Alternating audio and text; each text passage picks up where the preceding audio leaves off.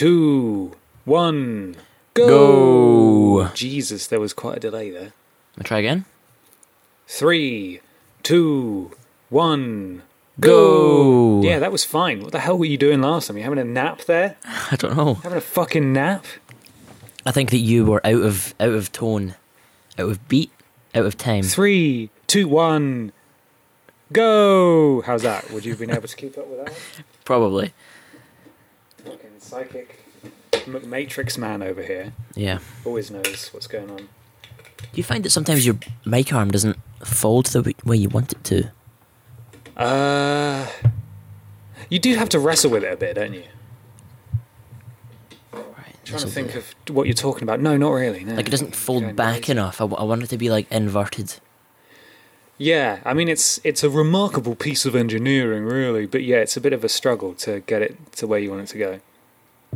And then if you've if you've not got it on the stand, it'll just if you've got it folded in half, you can hand it to someone. It will just unfold itself really quickly, like a weapon. Yeah, it just. Here, hold this. Oh Jesus! It's uh, that's the thing that I've, has always confused me about the mic stand is what is it about the base that it plugs into that stops it from being such a violent little shitbag? Uh, Swedish engineering. Is it Swedish? Is Rhodes Swedish? I have no idea. I feel I like think, it is. Oh, I think Rhodes is actually in uh, where the fuck is Rhodes, Greece? Rode microphones. Uh, oh shit, Australian. My bad. It's just because they've got one of That those explains funny, it. got one of those funny O's, you know, with a line through it. Thought that doesn't. that looks pretty Scandinavian to me. Yeah, Australia. That means that if you had it upside down on the table, it would be really dangerous. They can't use Rode microphones or microphone stands in Australia because they're lethal. People die. Over here, though, it's fine because we're the other side of the um, equator. what was your science teacher's name? Um, Doctor Mister Man. All right, he did well. Yeah, I always thought he would be a good one. Norman Jayden, FBI. Victor Goddamn Sullivan. Booker DeWitt. Solid Snake. Commander Shepard. Morton Sullis. You're listening to PlayStation. PlayStation. PlayStation. PlayStation. PlayStation Radio. Radio. Radio UK. This is PlayStation Radio UK.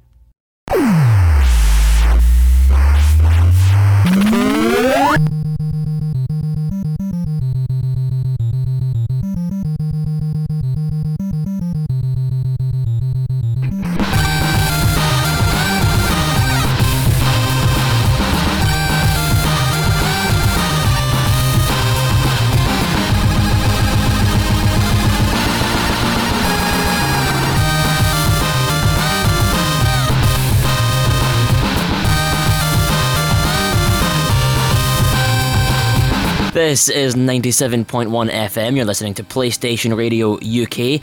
It is five minutes until five, and it's a Sunday, the 22nd of May, My.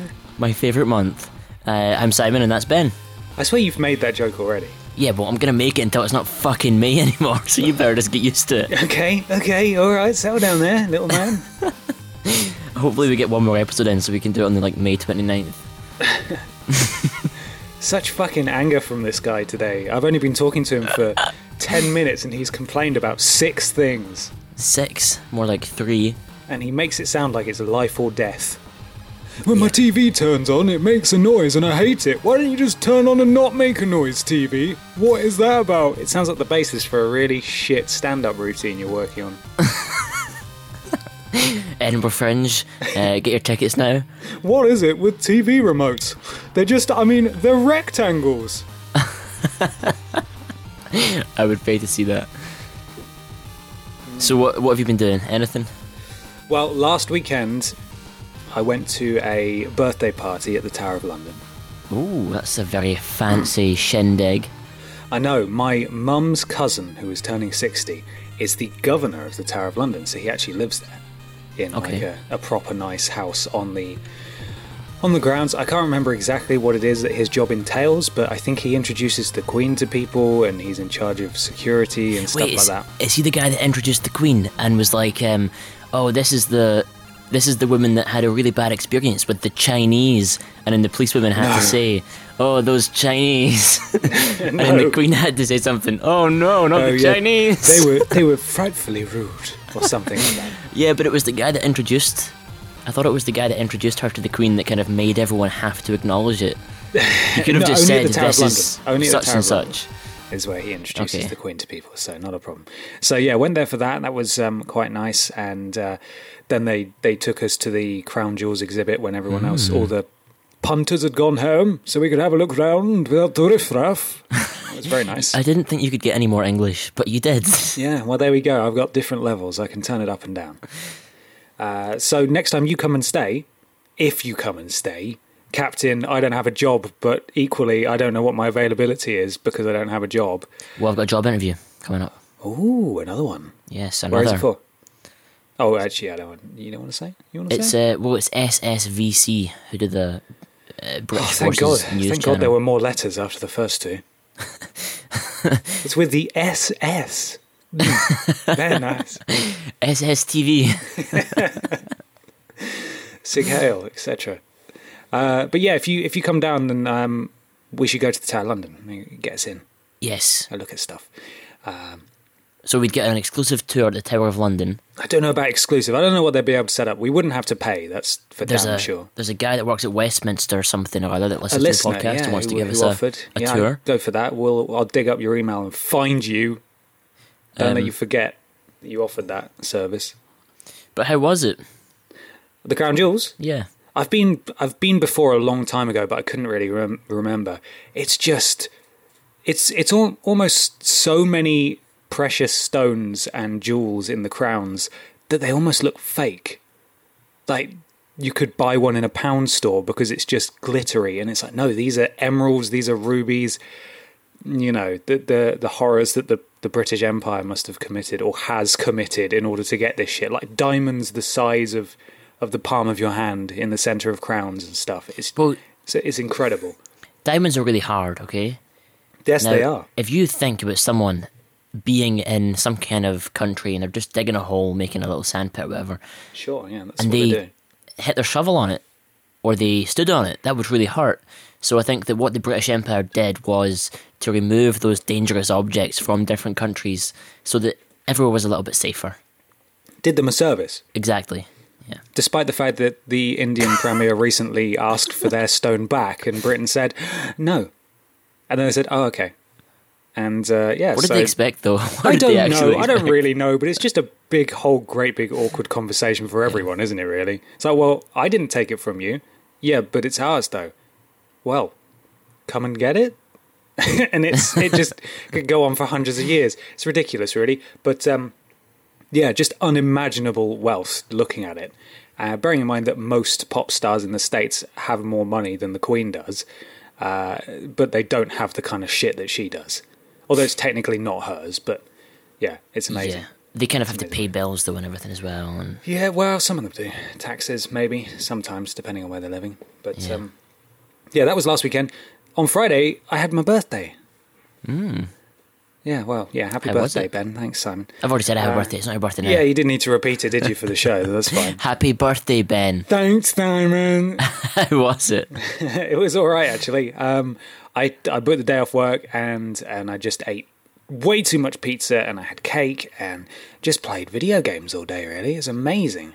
Just do what you can so that you don't get another birthday. yeah, I want to try and end it before the next one. Ideally, it's just an inconvenience.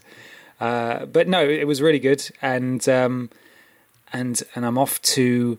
Oh, I posted you the Leisure Suit Larry. You've got that now, right? It the is disc here. and the I manual. will be shopping for a frame tomorrow to get it all set up.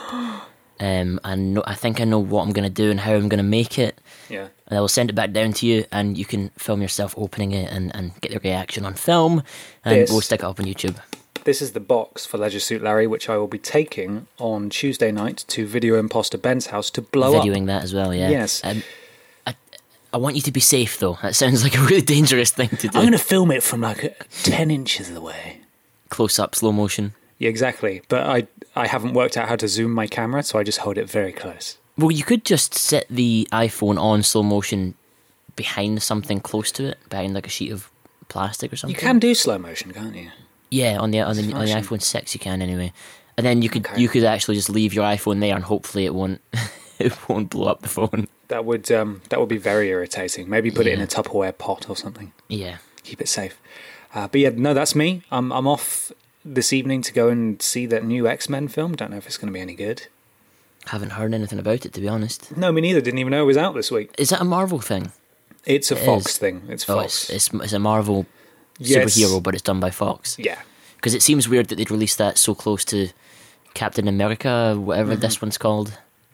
Yeah, that Captain America film was uh, was good actually. Yeah, I heard, heard you say that. Yeah, the, the I don't know how good this is, this one's going to be. I loved First Class in this sort of trilogy of prequel X Men films, if you will. I loved First Class. I wasn't too keen on the second one, and I don't know how this one's going to be. It's got load of uh, a load of appalling advertising tie-ins. Have you seen some of these? No. They're all over buses at the moment. Two of them are adver- shilling for Sky broadband, which makes no sense because they're American, and they're saying we should just get Sky broadband. It's like why? Oh, why would you? Why would you do that? One of them was um, Wayne Rooney, wasn't it? Oh yeah, that's that's the one I was going to mention. Yeah. There's a fake advert.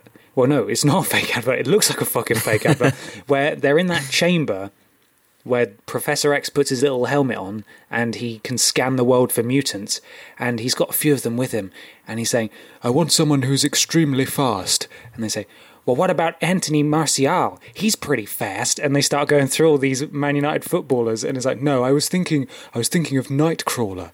And he says, "Now I need someone with exceptional leadership." He said, "Well, what about uh, what's the guy with the laser vision? Cyclops. And he goes, No, I had a different mutant in mind, actually. And then Wayne Rooney swaggers in and goes, Hey, how's it going, Charles? And it's just fucking shit because they haven't even got the actors to do it. Of They've all, got people doing impressions of the actors and then they've roughly cut it together so you never see them talking. It's it's bad. of all the Man United players that they could actually get to join the X Men, I mean, they went for one that looks like a fucking mutant, but Yes, He doesn't but not a good kind of mutant. Charles um, Charles Xavier's School for Gifted Youngsters only has sexy mutants there. Only sexy mutants. We need someone that has sex with old women and looks like a big toe. Yes, we need someone who, next to him, we will look good by comparison. Get Wayne Rooney in. it is. England captain Shrek. Uh, but yeah, I'm gonna go see that. I'll let you know how it is. Cool. What about you? What you been up to? Yeah, not much other than that interview coming up. Um, I haven't really been been doing much. Just enjoying the the sun, enjoying the weather. You know, you, I said last week that I've, I've been in the sea before Yes, as Um, bait because- something way bigger. because you said it's never hot enough up here to go in the sea. I was in the North Sea yesterday. Did you not fall yesterday, off a couple boat? days ago.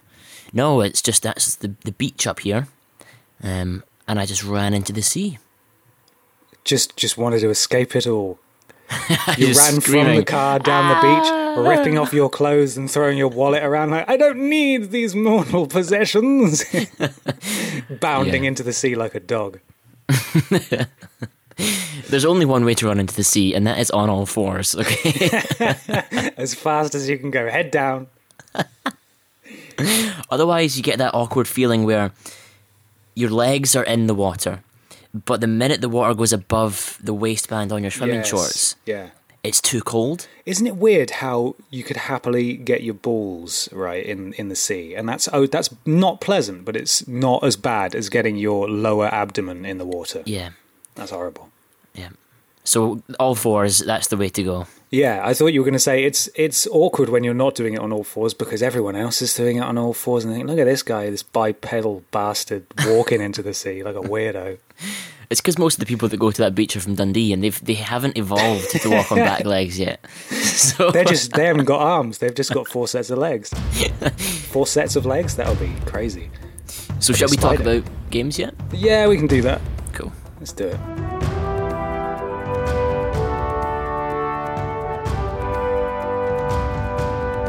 Games, game of the week, games. It's going to be Uncharted. Before we do it, so before we get into this, because Yes. dun dun dun, Captain Controversial has an opinion.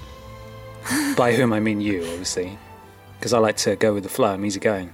I got a, I got a wheel on the back of my head, so I can recline all the way and just be laid back all day. That's really odd. Yeah, I don't really, if you hadn't twigged. I've played other things. What have you played? Uh, I played that there Rocket League a bit last night. How is Online? it? Basketball hoops. Yeah, I've tried that. It's really fucking hard. How are you meant to save that shit? Oh yeah. How are you I meant to save can. that shit? I don't like it. Don't like it. I think it's a stupid game for idiots, but I still like Rocket League. Um, and on top of that, you know that PS Plus game, Tabletop Racers World Tour, I think? Or Yes, something like you that? platinumed it yet? yeah. Yeah. Is that your 100th and one or no? It's two. 'cause you did Dark 102nd, Souls. 102nd platinum. Uh, didn't take me too long, but there are some there are some tough races in there. You have to do all the races and get three stars on each one by beating certain scores and stuff. And it's it's not a case of well, what am I what am I doing wrong? There's got to be something I'm missing, or there's a cheat I haven't enabled, or there's something I haven't upgraded on my car that's making this difficult. And it's no, you've just got to literally just got to get good. You've got to do it again and again until you do it right and do it the best that you can. And it's quite refreshing to get a platinum that requires you to actually put time into it and be good at it. Uh, but big thanks to my former piss partner from the NHS for and for new listeners. I'm not going to give you context uh, James, who who gave me a hand with boosting the multiplayer trophies because you have to win 20 online races, and the servers are not great if you want to join races legit. So you can do it in private games, and we did it that way. Awesome. Uh, but yeah, a pretty good game, and also a platinum Dark Souls 3 as well. Uh, Yeah. just seconds Refreshing after. to play a to, to platinum a game that requires effort. Uh, I think it was a matter of hours after you did actually, because you got all your rings, didn't you? Uh, I did, yeah. Pain in the arse trying to get that um, nameless king. He's the guy that's up in Archdragon Peak, um, and and having to beat him on New Game Plus Plus just to get a ring that's behind the boss fog at the end, like after the boss. That was a pain in the arse. That was probably the only difficult bit about any of the New Game Plus runs. I think that maybe it was even a bit too easy on New Game Plus, and some of the bosses would have been quite challenging. But I'd beaten them all solo to begin with, so I'd only play some of them solo, Yeah. like um, Crystal Sage. That was one that I didn't solo on the first time through, Han and I couldn't couldn't find anyone to summon Yeah. to do that one. So I beat that on my own on New Game Plus. But I reckon some of the harder bosses would have been really challenging. But the actual levels and knowing where the bonfires are, Oh, I could just sprint there, Yeah. sit at the bonfire. I mean, I must have finished New Game Plus and Plus Plus in ten hours. Yeah, you really can just fly through it. I Yeah. uh, I spent a decent chunk of time a couple of days ago giving the producer a hand with his platinum as well. So I, I ran through the rest of uh, his new game plus with him, basically the entirety of it, just to help him through the bosses he needed to get the rest of his gestures and stuff. And now all he's got to do is farm the Covenant items, which isn't going to be fun for him, but uh, he's got everything else. Yeah. So yeah, fantastic game, Dark Souls three. Looking forward to the DLC whenever that comes out. Absolutely. Far Harbor. Have you had a chance to play that yet? Fallout Four. Yeah, I've been playing quite a bit of that. So it's the obviously the I think it was scheduled to be the last DLC, but what they they kind of changed their minds, then upped the price of the season pass. Mm-hmm. So for me, I've went through this before. I've explained this before, but I got it before the price went up, so I got it for like twenty quid or something. So it was a really good deal. And what I didn't know about this DLC, because obviously everyone knows it's set on an island which is separate from the Commonwealth, and everyone knows that there's a storyline there, and it's mostly it's like the story based Fallout DLC, and it's quite a, a big chunk of DLC. Yeah. What I didn't know was that it was adding more settlement things. Um, so the last DLC, Wasteland Workshop, added a big cement structure that you can build. So, for example, you had steel, you had wood, and then they added the concrete. So you've got the three basic materials that you can build with. And this one has added um, sort of like a wooden barn. Right. So you've got these wooden walls that are painted red, and you can put on roofs finally that are not flat. They're like normal triangular roofs with an apex. Ah, okay. Um, and it's really nice. I feel like now that we've got that and some extra stuff, um, most of the extra decorations and stuff like that is sort of um, based around Far Harbor. So like buoys and like fish containers and that kind of stuff. But I'm working on a water treatment plant at the moment, so all of those are really useful. Um, and it's just I feel like now we've got enough that you can combine all those and make things that really fit into the Fallout universe. Whereas before, when Fallout first came out, it just kind of looked like there's a wooden shack that must have been built using the the sort of settlement creator. Um, but now we've got so many materials that it's just really, really good. Excellent. Um, so I've been done, doing a bit of that. I've also went to the island, which is a nice storyline so far. What's the One performance like? I hear there may be issues. Yes, um, basically the, the kind of the crux of the story is that there's an island with fog, and inside the fog is nasty wee beasties, and they're going to try and kill you. Yeah. And so the fog um, is a bad thing, and you sort of want to try and get rid of it, I guess, find out what's making it. I guess that's sort of part of the storyline. But as anyone will know that knows anything about video games, fog is inherently CPU intensive or GPU, whichever one it is. Yeah. And that means that there's a lot of slowdown. The frame rate really struggles at points. Um, and because the fog is where the enemies are, it always happens at the worst fucking times. Um, now, what I want to say about the fog, first of all, is that it looks really nice. It's not just a case of they've went into the the sort of behind the scenes programming and just like up to the fog by plus 99 or something. There's obviously a bit of that fog in the distance where you just it's just like flat fog Yeah. but most of it is sort of like centralized and, and sort of like dips in the land and it kind of like flows about through the, the sort of low areas in the ground and it looks really nice. But it makes playing the game without using VATS really fucking hard. Hmm. Just difficult to shoot at people without missing because it stutters a bit. Um, so that is disappointing. So the fog so is so f- devastating it it even seeps through into real life as well. It does, yeah. yeah. I mean, it's like smoking. So so deadly. You're gonna have to clean your walls after you play this DLC. Two spoops. Um, so what I would say is, so far, I'm only a couple of hours in, and I think there's a good sort of like seven hours here in this DLC. Is apart from going between locations, the frame rate is fine. So when I get to places that I'm going to be doing fighting, like maybe like a harbour, it's fine. When I get to somewhere where I'm going to be going loading into an area like a dungeon to talk to people, it's fine there. But those those occasions when you're walking between locations, it does get annoying. Um, so whether you want to wait for a patch or just play it, uh, it's up to you. I don't really, I don't mind too much. I mind because it's annoying, but it's not annoying enough to stop me playing. Right. Um, it's still playable. Um, but having said that, it could get worse. I don't know. I'm hoping that if the story is to get rid of the fog, I can just kind of fix it by getting rid of the fog. Yeah. Um, hopefully that's that's what the story is. But really, the main story so far is some uh, woman goes missing, and you get sent along with the Valentine Detective Agency to go and find her. Your favourite. Um, yeah, and Flux Ambassador, one of our podcast listeners, he's in the community as well. He's quite active there. Is uh, he sent me a message and said, make sure you take Nick Valentine with you. Um, and that's a good job we did because I had like a robot from the last DLC with me. Mm-hmm. So I took I took Nick Valentine with me, and it turns out he's got a lot of unique dialogue. Not just because he is an investigator like you, and you're going with your partner, but also because of certain people he meets there, which I, w- I won't spoil. Right. But so far, really good storyline. It focuses a lot on synths again. So there's that sort of like, are you a synth, are you human kind of thing.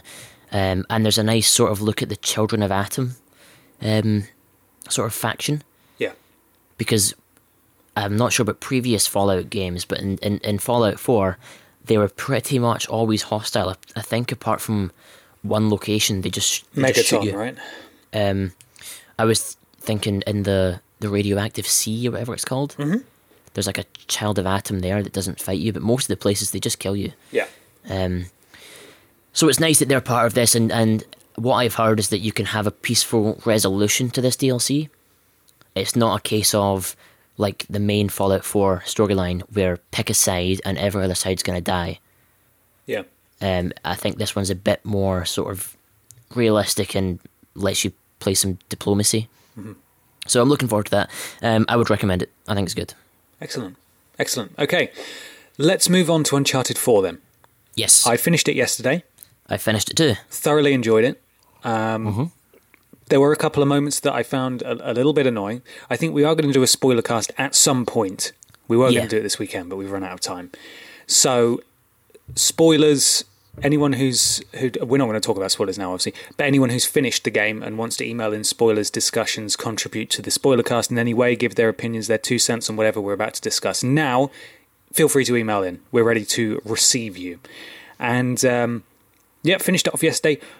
Really liked it. Um, I was about to say something spoilery then, but I stopped myself, Simon. So that's good.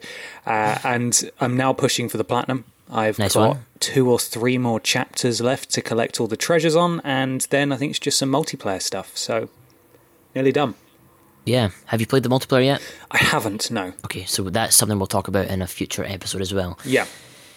Um, so what did you think of of just the the gameplay, the story, without spoiling anything?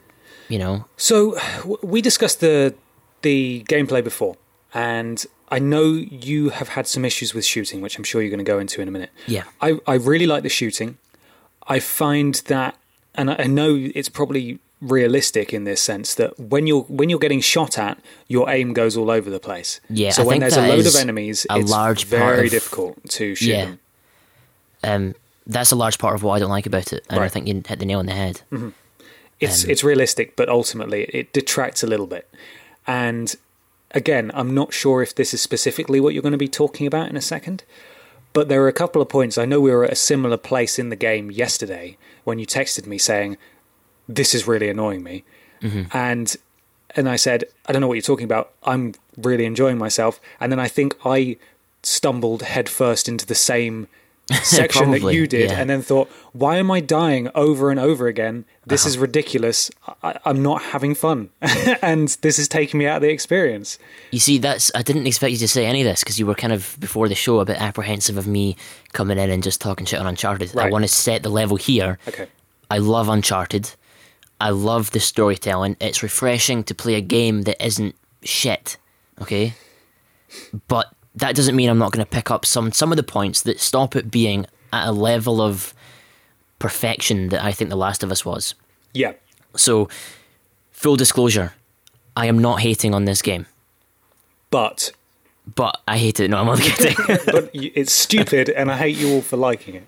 So yeah, exactly what you just said. Then there's a point in the game where suddenly the shooting mechanics don't feel fun to me. Mm-hmm. Now I'm gonna get you to test something here. Okay. If I if I want if I was to ask you to describe Nathan Drake, Yeah. what would you what would you say?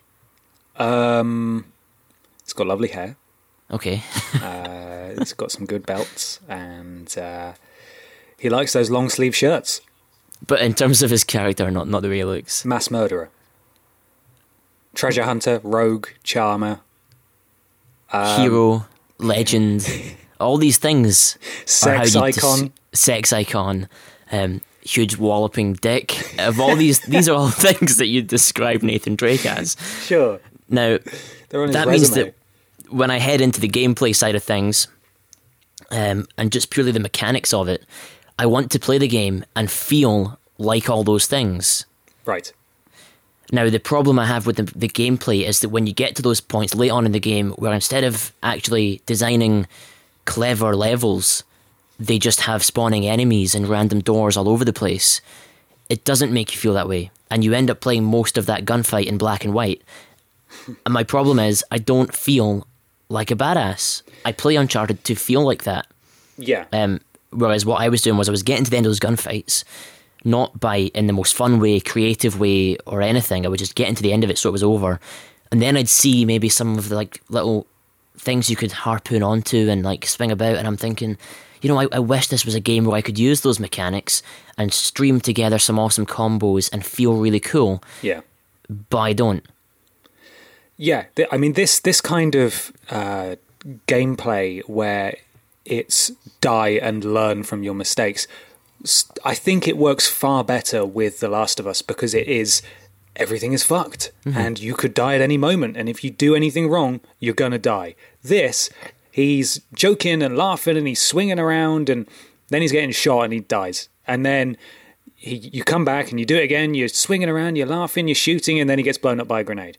And it's like, Yeah. ah, okay. Um, I, I feel like this whole dying over and over again and learning from my mistakes doesn't really fit with what Nathan Drake is. No, I mean that's exactly it, and that's something I was going to say as well. That I was planning to say this episode is that The Last of Us is hard, and it, it- you'll sit back from when you get to a room with enemies, and you'll think about what you're going to do, and if you don't succeed, that's fine. And I played the, that game on hard to begin with because when I play a game like that, I want to feel like the character's going to feel in peril, mm-hmm. afraid, um, like his life is hanging on the line. But Nathan Drake shouldn't feel like that because, mm-hmm. like you said, he's an adventurer with a big walloping penis. Yes. He should not feel like at any instant he's going to die. He should be swinging that thing around. He should, yeah, he should be swinging on those things using his penis. Yeah, he just should be like swinging it smacking into his people. hand and then yeah, flinging it at the, the pole and then, yeah, swinging around on it. and so I feel like in the and this is purely the, purely the late stage of the game where it starts to feel like this. And most of the game I wasn't really having any problems. Yeah. Um, and I got to a stage where I actually went into the controls and I thought, is there something I'm doing wrong? Is there some kind of mechanic that makes this easier? And I found a mechanic which means that you lock onto enemies. Oh, right. Okay. It's very difficult to get headshots in that mode. Well, I found that because, well, like you said earlier, if you're if you're if you're free aiming and you get shot, you then can't aim at them. Yes. This eliminates that, and you just hit. Um, you just hit them all the time. And there's a trophy that this is a good tip for you. Right. There's a trophy where you have to finish with seventy percent accuracy. oh, don't worry. There, there are there are cheats I'll talk about in a minute. There are Oh, exploits. because I was going to say that that might help with that. Yeah, yeah, but it made it too easy for me.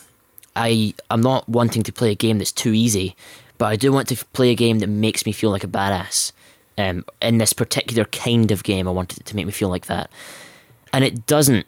And I feel like they've also acknowledged that problem, and they've said, well, we don't want it to feel like you're stuck behind cover. Because that is like the ultimate failing of a third person shooter when you're just stuck behind cover and you're popping up and that's it. So they've made all the cover destructible. They've made the enemies chuck grenades at you. And I feel like I don't know the maps enough that I just end up running around like a headless chicken, running into enemies because they're spawning out of all, all kinds of corners in the room. And they've all got so much health, and then I can't shoot them because I'm getting hit, and it's just like I get angry. Yeah, yeah. And if if we take that a bit further in the fact that um, there's something that's never really made sense in the Uncharted game is old quippy Drake hanging out with his uh, you know with his best mate, with his brother, with his wife, all that sort of stuff, and then. And then they just casually kill 20 people and then carry on going like nothing happened. Exactly, At yeah. least in The Last of Us, when you bash someone's head into a fucking brick wall, Ellie goes, What the fuck? You know? Well, yeah, and you see the characters change over the whole story. They get they get less and less. I don't know. They get less They and get less. desensitized to it, don't they? yeah, it and they just get miserable. becomes, Basically, it just yeah. yeah. part of what they do. But I'm willing to accept that here only because of not that it was a troubled development, but you know that Bruce Straley and Neil Druckmann took over from Amy Hennig, Mm-hmm. and we mentioned it briefly last week that it did feel like they kind of had the baggage, if you will, of the rest of the series that they have to work with here. There's Yeah. actually a there's a trophy for killing a thousand people, right? And the name of the trophy is ludonarrative dissonance, which is Okay. actually a term. I think it was it's it's exclusive to games, but you could apply it elsewhere if you wanted to. Where basically it means that the gameplay is in stark contrast to the plot and the theme of what you're meant to be doing. So you're a guy who's retiring from this life. Increasingly, as the game goes on, he doesn't want to be there. There's stuff that's dragging him away. He's being, you know, tormented by these emotions and feelings of the various people that he's around and stuff like that. Yeah. But still, he's killing all these people. And I think they, by naming the trophy that, they at least acknowledge that, yeah, we know it's kind of ridiculous, but this is Uncharted and this is what you do. This, This is is what this is this do, is what yeah. we have to do. You know, it would be weird if we changed it at this point. Well, that's my thing. Is is it started at the point when you're in like a mansion and you're stealth killing people. You're not stealth putting them to sleep. You're stealth snapping their necks, Mm-hmm. and that isn't something that they had to do. That is a difference in animation. Yeah. Um, and it, and it's like that the whole way through. Where if you're doing stealth kills, which another mechanic I want to talk about is the stealth. There's trophies for finishing areas in stealth, so it must be hard. You know, It's um, can I very quickly talk about that before you carry on with your point? sure. There are a couple like that. The only reason they're difficult, because you can follow videos and it's absolutely fine, you just take certain routes. The only reason they're difficult is that if you've got another player, another person with you, usually, you know, your brother Sam, sometimes he will cheekily snap someone's neck when you're not looking. He should not engage them unless you unless they see you and then he'll start firing back. But sometimes he'll sneak off and he'll break someone's neck and you won't know and you'll play through the three chapters you need to play through in stealth and the trophy won't pop. You'll be like what the fuck was that? Oh it's sam. He's going killing again. Yeah, but my problem with stealth is, is, is isn't to get with the trophy. It's just that I want to not have to have a gunfight because I wasn't enjoying them later on in the game. yeah. I quite liked avoiding them sometimes if i could Yeah. do Well, there's a, there's a lot of long grass, and it always feels like oh they want me to stealth. Hmm. So I always, I don't think I did one gunfight without starting stealth Yes. Yeah. for most of the game. And what I found was I would inevitably get seen. And I would get seen whilst I'm surrounded by enemies because I tried to stealth. Hmm. And then that would put me on the back foot, and then I have all these problems with cover and getting shot, and then instantly it's Yeah. black and white, and I feel like I'm not good at the game. And, and that that's the whole the loop of that thing I was saying earlier. Mm-hmm. So that's my problem with the stealth. The other problem is that you're always killing people, like we were talking about. You're never putting them to sleep. You're never just hitting them in the back of the head. They might wake up later. You're killing them. You're twisting their neck around. So I don't like that, and it's because of what you said. You've got this grounded story more so than in any of the other games, where these there's these sort of like nuanced character emotions and and there's story arcs, and it doesn't fit at all. Mm-hmm. I mean, I don't want to spoil anything at the end of the game, but if that person at the end of the game knew what you'd done, they wouldn't like you that much. Ludonarrative dissonance, man. Yeah, but that I feel that's a that's a cop out because they could have at least bothered to make these South African enemies that are uh, called Shoreline that you fight the whole way through. They could have villainized them. They, that's that's a that's a very common story mechanic. It doesn't help that you're overhearing them in- talking about like as if they're people. It's like, Oh, yeah, Oh, have yeah, you ever seen this stuff before? No, man. I once overthrew a government, but nothing like this. Yeah, it's like that's exactly these are people, and you're just are- going to snap yeah. your neck and shoot you in the balls and then the face. So so um, Star Wars, Darth Vader. You know he's a bad guy. He's choking people. He's dressed in black. Um, look at any any other book or game or film where there's an where there's a a baddie and they will do something horrible in the first like the opening of Act One because you need to know that guy is evil, so that you are rooting for the hero to kill them. None of that is in Uncharted 4. And like you said, not only that, but they have these conversations that make them human, that humanize them. They're talking about uh, like random things that you, you'd overhear anyone. Yeah. And when you think baddie, you think Darth Vader. When you think hero, you think soldier. And these guys are dressed in soldiers' uniforms. We in Western civilization do not find soldiers as evil. So they've really fucked up there. It's not like you're saying about this Ludo narrative, whatever, dissidence or whatever. Hmm. It is a mistake, I think. It is a huge, glaring mistake that Right. these people that you are slaughtering are not in any way villainized. I I totally understand where you're coming from, and if you do examine it, yeah, it is weird because literally they're evil by association. Yeah. And that's it. You never see them doing anything particularly bad. The only time you see them is that they're shooting you, and even then, it's because they're being paid to shoot you. Um, but I, I, I never actually noticed or thought too much about it as it went through. And I suppose maybe that was the assumption is that well, they're never really going to question it. And if you do question it, you're right. It kind of falls apart a bit. But Yeah. for me, it, it didn't take me out that much of the experience. But that's the thing, I wouldn't question it if it wasn't for the main story being, for example, any game, I probably won't bother questioning the story because most games' story fall to pieces when you even begin to analyze them. Mm-hmm. But like we said, this is now a game, we said this last episode, this is now a game from the studio that made The Last of Us. And that's probably the best, most refined story in any video game that I've ever played. Hmm. So you get to this one and they're trying to do a similar thing. You sort of have to analyze it a little bit. And I feel like I feel like this is the game where if you take all those gunfights out, it's a better game. That's what I felt. I felt like whenever I got to a gunfight, it was a chore. I was missing the exploration, I was missing the story, I was missing the level design of being able to see where I'm going, traversing through this world, and then I'd get to the sort of macro level design of, oh shit, there's some barrels I'm gonna have to take cover behind, and I'd think, I don't want to. Hmm. I just want to do this game.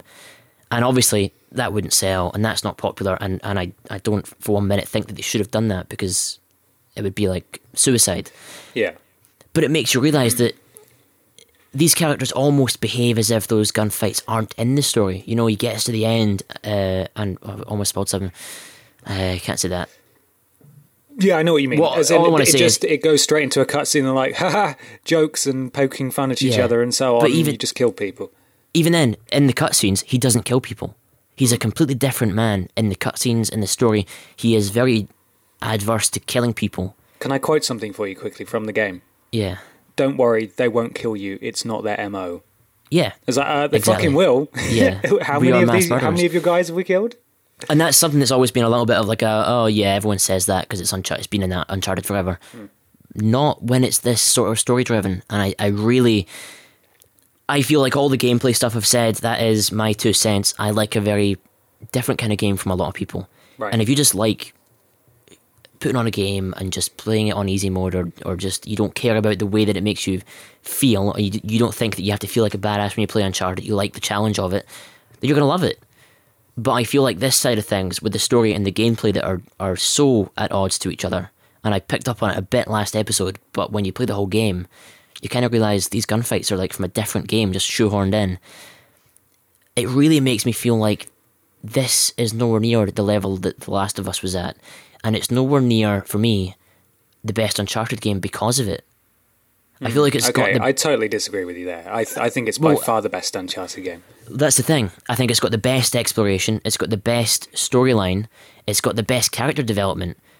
But I'm I'm going to judge a game on everything, not just those things, because then the shooting and the set pieces of the other ones, they were my favorite bits.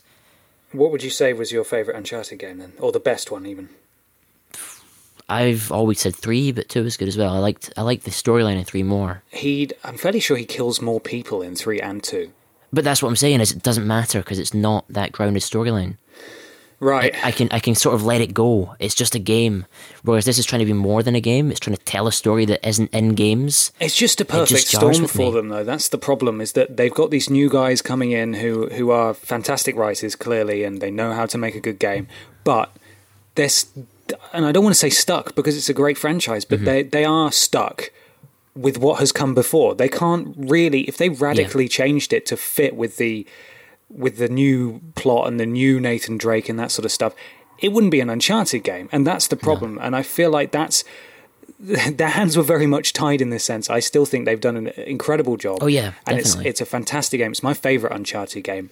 Um, and and I think it's it's absolutely brilliant. There are issues where if you pull threads, it does fall apart, and that happens in all games. There's a bit in Uncharted 4 where you're pushing a little cart up a hill with a couple of other people, and it starts to roll down. You have to jump on it and get up, and then they say, "Oh, great! How are we going to get up now?" And they're surrounded by crates and things that they could easily stack up, like you have done earlier in the game. But they don't talk about it because you know it's a game. You have to you have to forgive some of these things. Sometimes they can't be airtight. Yeah, well, well, I mean, obviously, I understand that. Where I'm coming from is if I look at Uncharted 2 and 3 as like 9 out of 10 games, I'm saying this maybe for me would be like an 8.5. So I'm not saying, oh, this is such a shit game. I'm, I mean, if, if I was to take all the gunfights out or, or make the, the way I thought could have solved it is these areas with gunfights, there's less enemies. And if you stealth it, it can be like Metal Gear Solid where you don't kill them, you put them to sleep. Hmm. They could have made it possible where you can f- finish the game without killing anyone, like because you can do that in so many Metal Gear Solid games. That for me would have been the way to solve the difference between the story and, and the gameplay. But if they had done that, or if even if I just played it and not didn't have to do, have to do a single gunfight, for me it would have been my favorite Uncharted game, because the like I say the um the storyline based on pirates, which you kind of gave your your t- your two cents on last episode, Right. I, I loved. Um, this the characters I thought were much better than ever before. Um, the level dim- design was great. The sound design was great. It was just that one thing for me that held it back. Well, there we go. There Although- are our opinions. You got more yes. to say? One thing that I forgot to say: Are we not fucking past quick time events yet? Nope. I Hope you like pressing triangle, motherfucker. I, I actually went into the settings and I changed it so I only have to hold triangle. Oh, you can change that? Because every time I got to it, I was like, for fuck's sake, Naughty Dog, this is so old. See, they're, that they're fucked if they do, fucked if they don't in that regard. Because if you approach it and it's a cutscene, people would complain. If you had to do Yeah. like heavy rain style things where you had to move the right stick in certain directions, people would complain. You put tapping triangle in, people complain. You know, it's it's it's difficult. It's one of those game conundrums where where it's very difficult to solve in an interesting way. Yeah, I mean, I don't have a solution for it, but at the same time, as yeah, a gamer, was a I'm lot of triangle, a lot of triangle sake. in that game. I actually genuinely think there was more um, tap triangle than there was gunfights. I genuinely think that. You certainly, I can guarantee you pressed triangle more than you pressed L1. Guarantee. yeah. Uh, but yeah, fantastic yeah. game. Both enjoyed it for the same reasons. Maybe me a little bit more than you, but let us know what you think. We are going to talk about it in depth. We're going to talk about that ending. We're going to talk about all sorts of other stuff, but we want you to be involved as well. So send us an email, fishandchips at playstationradio.co.uk. Speaking of that email address, Simon, Yes. If people email that, they can be involved in the next section, which I think we're moving on to now. the news. Well done.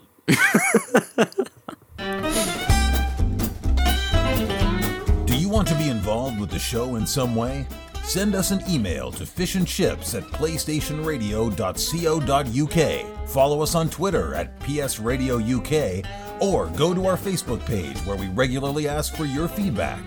It really is that easy. And leave us an iTunes review, you bastards! PSRQ and uh, questions submitted by you. The Lily Pops. The Lily Pops. Thanks, Lily Pops. Lots of questions. Let's hop straight in. Continuing, Simon, with our discussion last week of Battlefield 1's trailer. Now, just to reiterate, before we read this, and I want to read this whole email in one go and we can talk about it at the end, okay? Okay. Both of us agreed A, we weren't saying one war was worse than another. B, that World War One is relatively untouched in games and so they need to treat it with respect. And C, we are excited for Battlefield One and what they can do with it.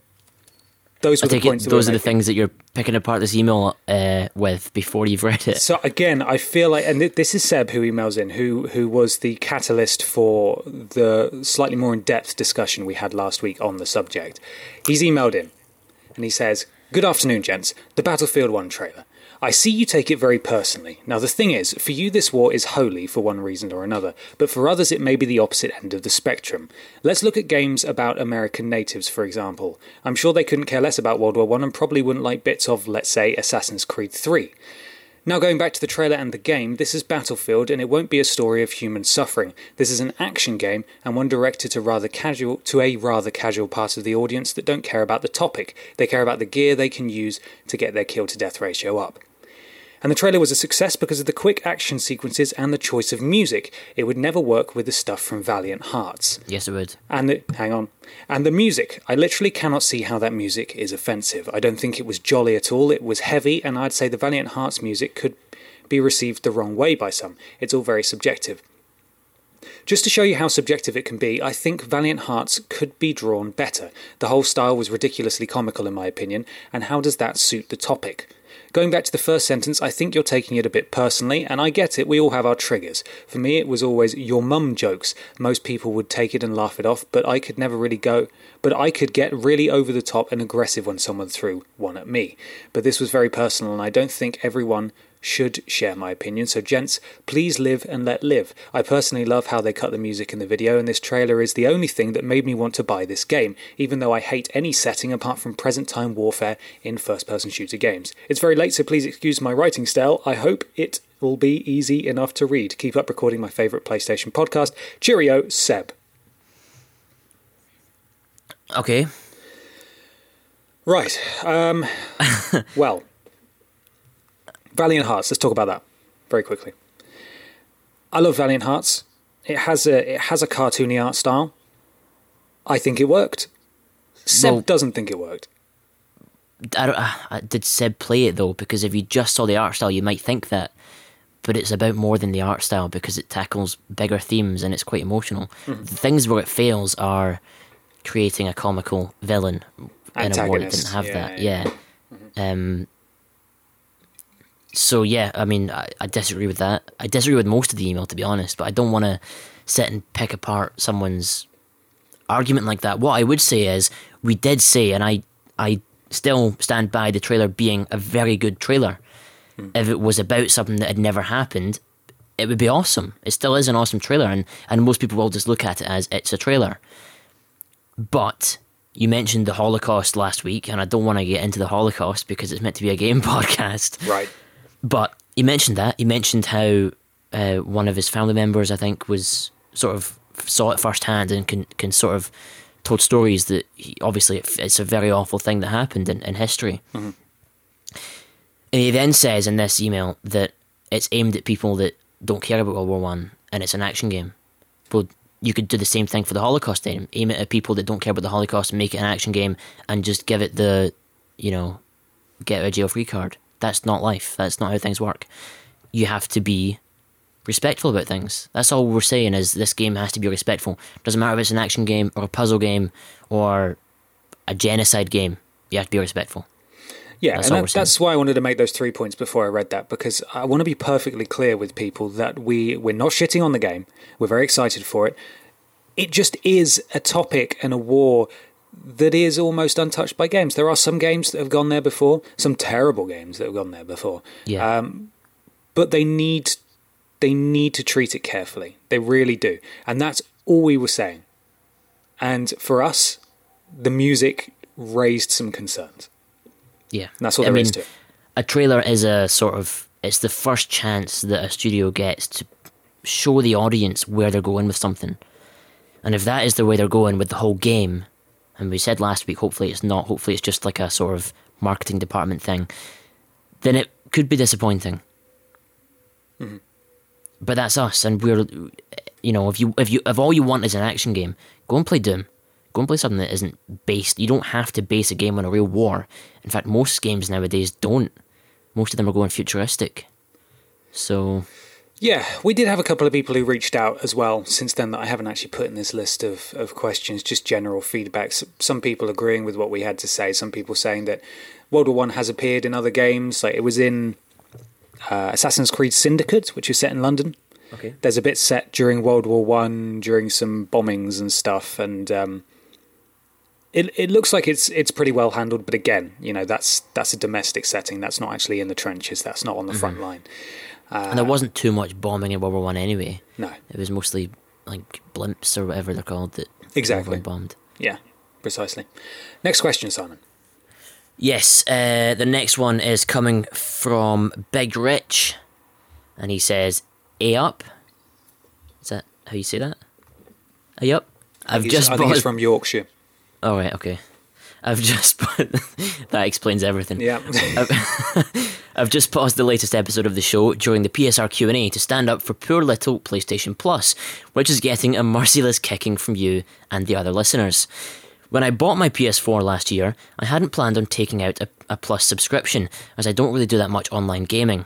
I signed into the store to buy MGS5 Ground Zeroes, which was £15 at the time, when I noticed that if I was one of the Plus, one of it was one of the Plus games of, of that month.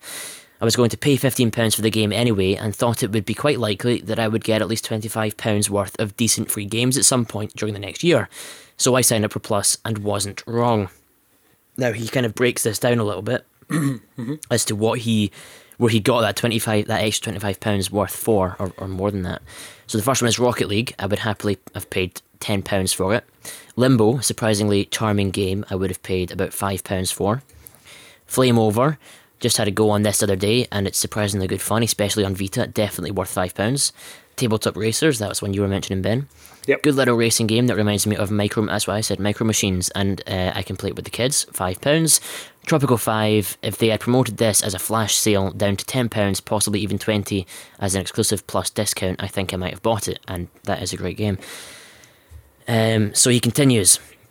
Yes, I know there is a lot of chuff spewed out on Plus, but I have absolutely seen value for money from signing up and don't at all feel that Sony have shortchanged me from my 40 quid.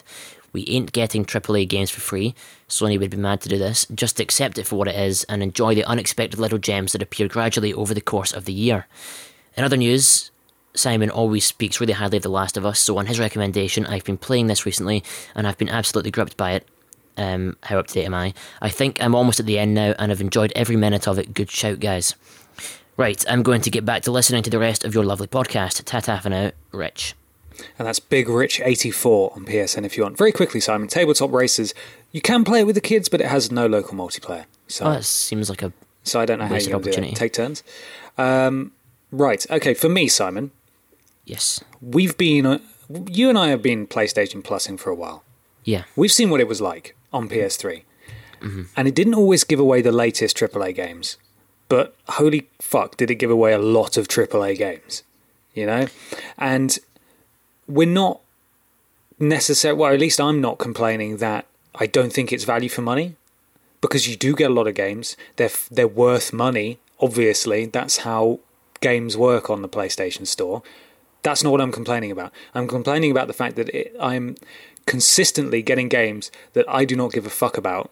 And yeah, I gave Tabletop Racers a go and I actually really enjoyed it. And that may be the case for other games as well.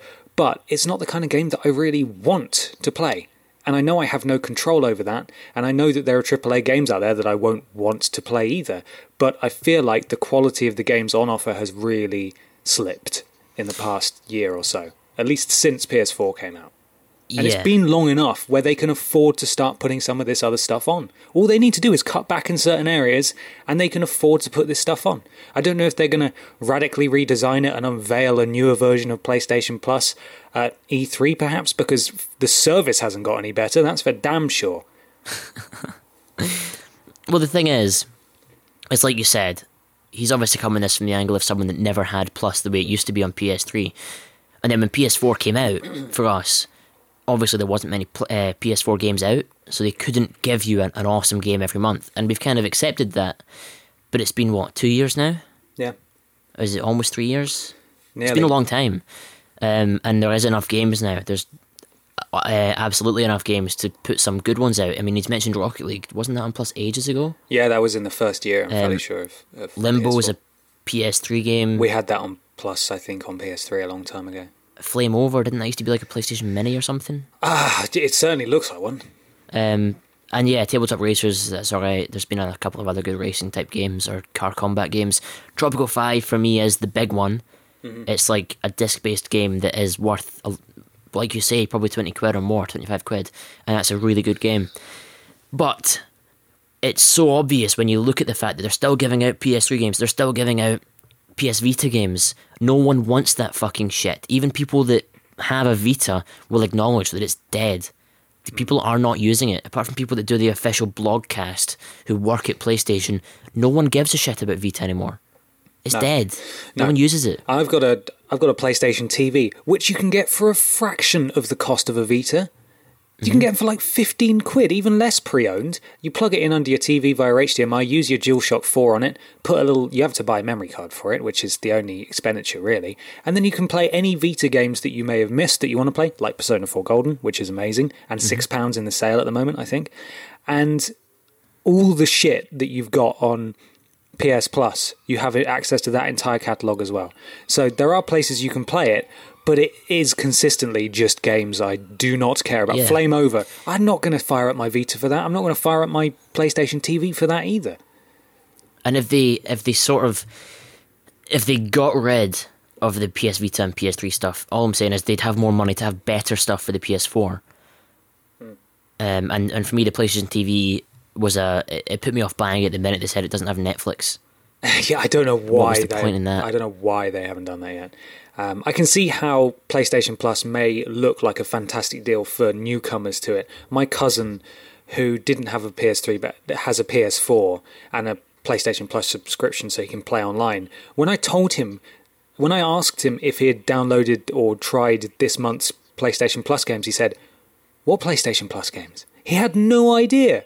So for people in his position, it's going to be incredible. He's getting more Yeah. games each month he didn't even know he had access to. That's amazing and that's brilliant. And of course, getting games with your subscription to play online is amazing. But ultimately, the online hasn't improved since PS3 and the games have gotten worse. So really, for those of us who have been around for a while, it's getting pretty frustrating. Yep. And there we have it. Moving on with PlayStation Plus, Video Imposter Ben. We all know by now how much Simon adores PlayStation Plus games. How does he feel knowing that after a few months since receiving just the first chapter of the unproven and fairly dull episodic adventure game King's Quest, that the same chapter has been released on all platforms for free? To me, it seems to highlight just how wank that particular month was for the selection.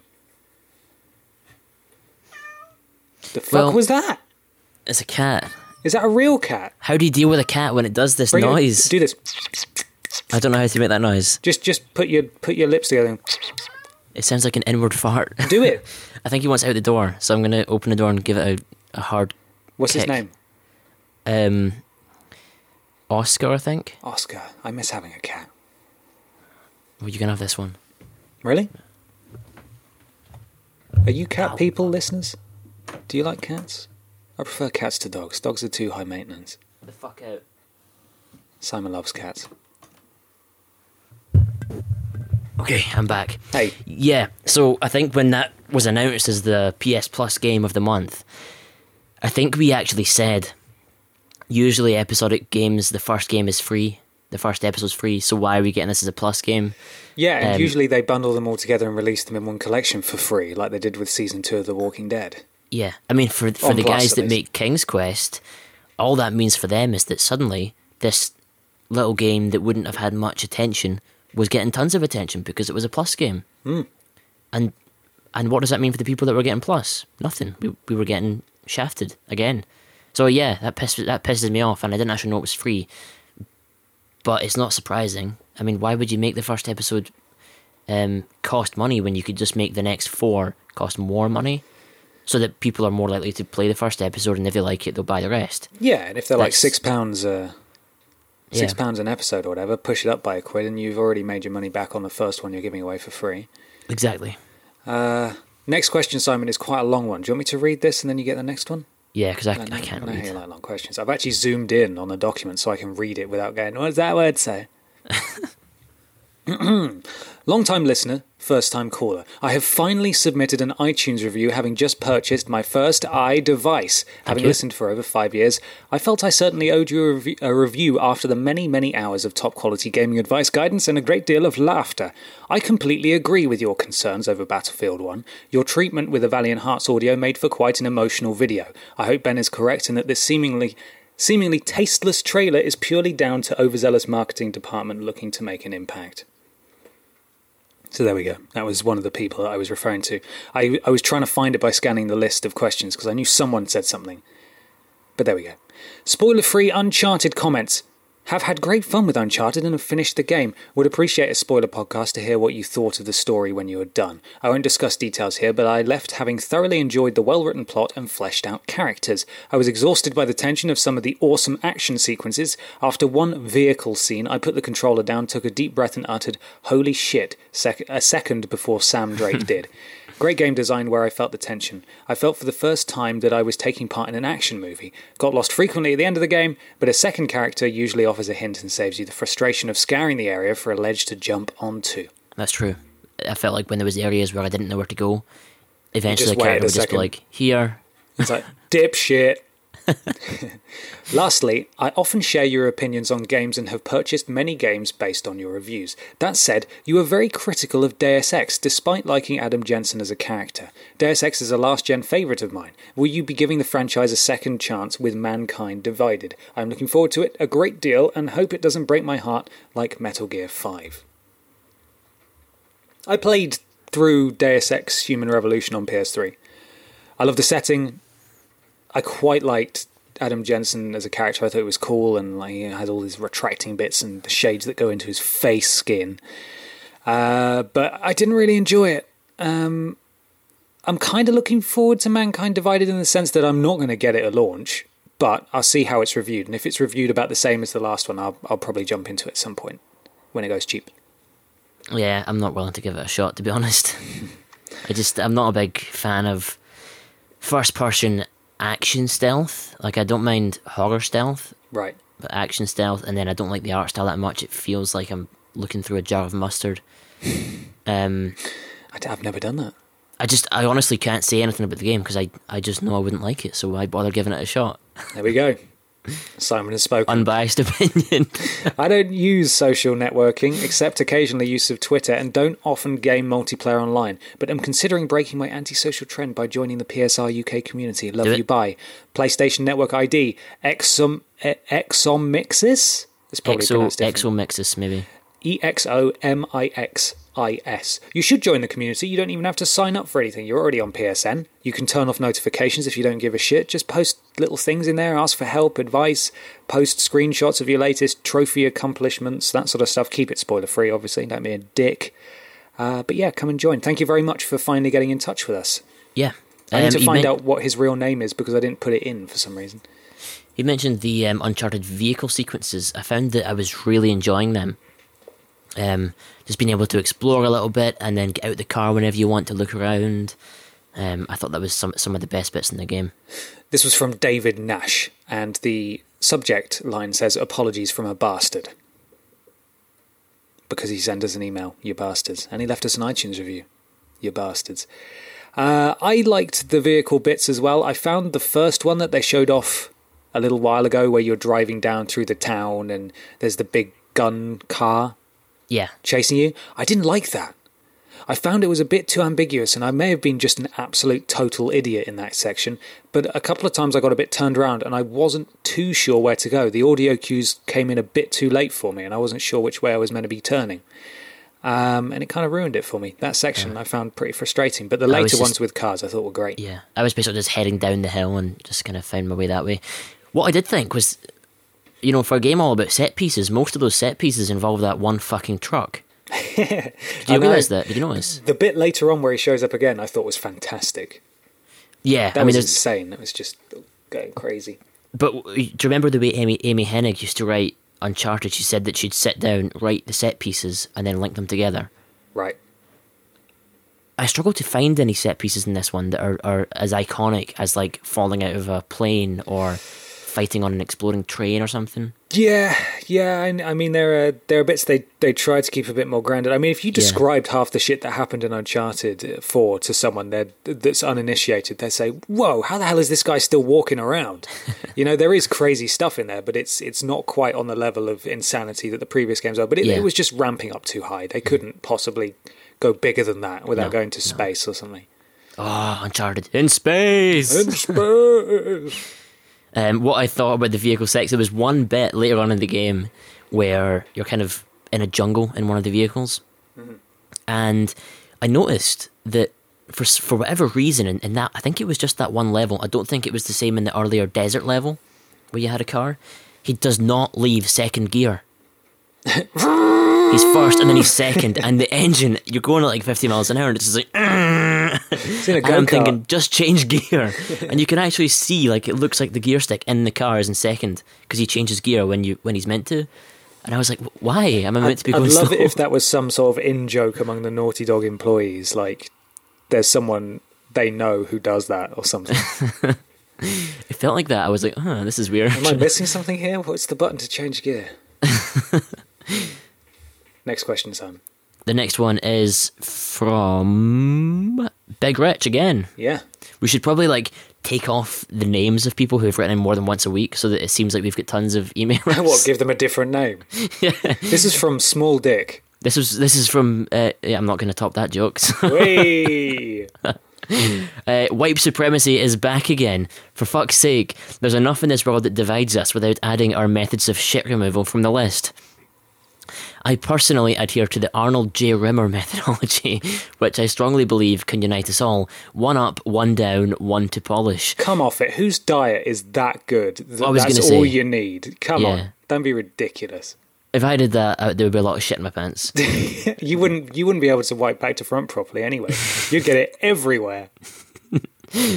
Uh, maybe he means to like polish the balls after he's covered them in shit. Gotta have those shiny balls, man. Translation: front to back, back to front, one for good luck. See, that's the- nice. I like that. How how that brings everyone together. Yeah, uh, and we'd all be dirty bumholed Yeah, because no one would be wiping properly. You'd have to go the opposite direction at least once to how you're used to doing it. By the way, Simon, you said that you also with the one for good luck. What way is that? Uh, that's that's the sideways. That's the sideways wipe that uh, video imposter Ben was talking about last week. That's inside. You have to like put the tissue around your finger and put it in a little bit. Notice how the wipe respondent did send us an email this week, but it was not about wiping. Yeah. So I have a feeling he's never going to get back in touch about that again. I was hoping for like vox pops, just like random people getting asked, "What way do you wipe?" Even if he just does a different voice and pretends to be interviewing someone else. By the way, Simon, you said that you might have said the best sentence you've ever said. You were wrong. You definitely said the best sentence you've ever said, and ever will say. Please say it again.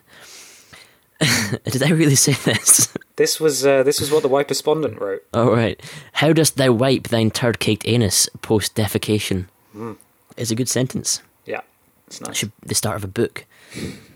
The final, the finest use of the English language that shall ever be. I think this sentence should feature somewhere on the Leisure Suit Larry framed desk on Ben's wall. Big Rich. You see, I'm thinking of putting a quote on it. Yeah. I want the quote to be related to the trophy. Yeah, I was kind of hoping it'd be happened. relevant. Like, I don't, I, I'm happy to have something that that says it basically implies, look at this idiot, look at what he did. But, it, But I no, don't want it to be like overtly No, it's not going to be. like just a load of swear words or whatever. It's going to be a quote of something that you've said to sort of support your problem. and it's going to be a quote. So I'm going to go back and listen to some of those earlier episodes and I was suggesting to you yesterday the, the quote from the start of Uncharted 4. I am a man of fortune, so I will seek my fortune. And then it's just Leisure Suit Larry in a frame. But your 100th trophy was not Uncharted 4, so I'm afraid that won't do. Oh, oh I was also thinking, what if there's a quote from Le- Leisure Suit Larry? Oh, yeah, I wrote down some You wrote down some really funny ones. some Yeah. fake. Are they fake or are they not? And they were all true.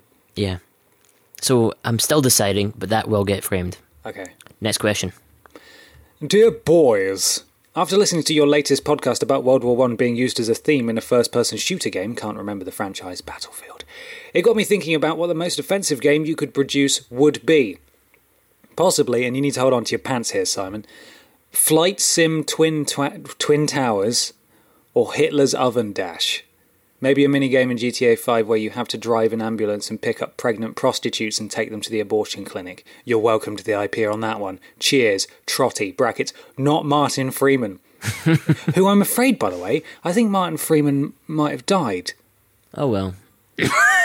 Jesus Christ. No, He probably actually thought, you know what, that was a lot of emails. I'm going to not send one in this Or maybe week. we upset him and he just thought, you know what, fuck these guys, I'm not going to bother anymore. I hope you, I hope you're okay, Martin. I hope you're still listening because I've had a few people interact with me this week who have who have mentioned you by name. So you're Famous sort of now. like, yeah, you're like infamous among our listeners. So you need to, you know, send us a sign you're still alive. Yeah, Anyway, Trotty's idea for the GTA 5 ambulance game, that does sound like a mission you would do. it sounds like that is they've dropped the ball. And you know, you get the police missions and the ambulance missions. The ambulance one should definitely be this.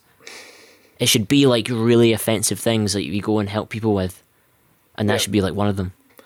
Now, I'm not comfortable revealing too much about the depths of my depravity, okay? Because we all have Okay. that side to us, right? So I'm I'm I'm not going to name the most offensive game I could think that I would create, right? Because I mm-hmm. might reveal too much. So I am going to name one that does exist. Okay. It's unsurprisingly, Simon, a Japanese game, and it is one where you stalk a mother and her two teenage daughters, and you rape them. That is a game. That Wow. is a game that exists, and it is banned in most places. See, this is the thing. Are you just going to give a blanket statement about Japan again? Is that what's going to happen right now? Basically, yeah. Yeah, okay, I, and it's so. it's it's not. I for for not one minute do I think that every Japanese person is like that, or even most of them. Uh, it's probably less than one percent. But why? Why do they make those games? why do they make those TV shows? And there's so much sexism in their in their popular culture that it's it's quite frankly disgusting. To be honest, I'd even though it's appalling, I'd rather they be doing that than shooting up schools, stabbing each other, or blowing themselves up, which That's a it bit seems the. Japanese have got a That's a handle on not different. doing in their society, which is pretty good. That's a bit different. Yeah, it's uh, you know different evils and all that, but you're right. It's pretty fucked up. Well, the thing is, though, as evil as those things are that happen in some countries, everyone accepts that they're wrong. Whereas those games that are so sexist and are just like, I'm fairly sure it's banned in Japan. At least that is. That, if it's that- banned in that's, Japan, then that's different. That's a that's a layer of fucked upness that I don't think they they accept. But there's a sort of there's a sort of underlying sexism in most anime. There's a creepy, like, sexy, tits hanging out, sexy uh, culture over there. Yeah, that's that's a bit a bit creepy. Yeah. Um, and it's it's always fun when you come across that in games that have been localized to the West because you can tell the localization team was sort of went, well, what the fuck are we going to do with this? And, and it's just they usually tackle it in quite an amusing way. So it's good stuff. Obviously, it's not good stuff, but it's good stuff in the games. Apart from the rape game. Please read the next question. Uh, the next one is this. Okay, this is Big Rich again. This is Big Rich again. He wants to be the next Martin. Maybe this is Martin Freeman, and he's Read, just taking read someone the else's first sentence. Last email, guys. I promise the many questions of Martin Freeman might have rubbed off on me. Oh God. Richard Freeman. I'll start with an admission of a guilty pleasure. I am a fully grown human being man person of almost 32 years in age. I'm six foot four, and this is like a dating website. I like going for walks and stuff. and I'm affectionately described by my friends as being built like a brick shithouse. I like how he's put an exclamation mark in the place of the I, just in case we A didn't know what shit was, or B were going to be offended by the fucking word shit. But one of my favourite games of all time is Harvest Moon. I fucking love Harvest Moon. The PS1 re release on the PSP was the best version, in my opinion. And having recently bought a Vita, I wanted to play it on my new machine. I checked the store and it wasn't available, so I googled it and found out it was available on the US store. I emailed Sony, he really likes this game. I emailed Sony to to see what the official advice was on accessing US content, and they replied saying that all I needed to do was create a US account, which I did and bought the game. Hmm. I then found out that you can only use you can only have one PSN account linked to your Vita memory card at a time, and that to swap your account between regions means resetting the Vita factory settings, reformatting the memory card, and then re-downloading your content from that region. What the fuck? I'm going to buy a second memory card and have one set up for UK and one set up for US. But even doing this, you have to restore f- the factory settings on the Vita and watch that goddamn welcome video every time that you can't skip. Not a customer friendly solution, if you ask me. What are your thoughts on this? Yeah, it's absolutely not a customer friendly solution, and people have been bitching and moaning about that since the Vita first came out. It's incredibly irritating, and um, so irritating, in fact, that I, I don't even bother with that shit. If there's a game that you really, really want to play that's only on the US store, which is very uncommon these days anyway, then unfortunately those are just the hoops you got to jump through. Sucks, but that's that's just how it works. Here's a- rubbish. Possible solution if Mm. you really like the game and you should play it at home, um, you could get what Ben was talking about earlier and get a PlayStation TV. Yeah, double have- check that it's compatible with that game, and you Have could your get that, US um, your US memory card in that, and then keep your Uh-huh. your UK memory card in your Vita or whatever. Save you some ball ache, and then you know, as I said, PlayStation TV is so cheap, so cheap. And if you ever want to, you know, stop me from, well, I'm never going to stop talking about Persona 4. But if you want to know what the fuck I'm talking about, you can get Persona 4 for six pounds. If you've got a PS4 or a PS3, you can use your controller on the PlayStation TV, and you can get that for 15. Mm-hmm. So for the price less than the price of a PS4 game, you could get a console and a Vita game that's amazing that you'll play for at least 50 hours. But it doesn't have Netflix, and that is retarded. It doesn't have Netflix, and so you could just throw it in the bin, really. Buy it and throw it in the bin. it's like the it's the sort of the last couple of years have been the years of Roku players and Apple TVs and Amazon video players. And they released PlayStation TV without Netflix. Netflix isn't on Vita either in the UK. That's so stupid. It is. It's on everything else, though, so surely you've got something with you that will play it.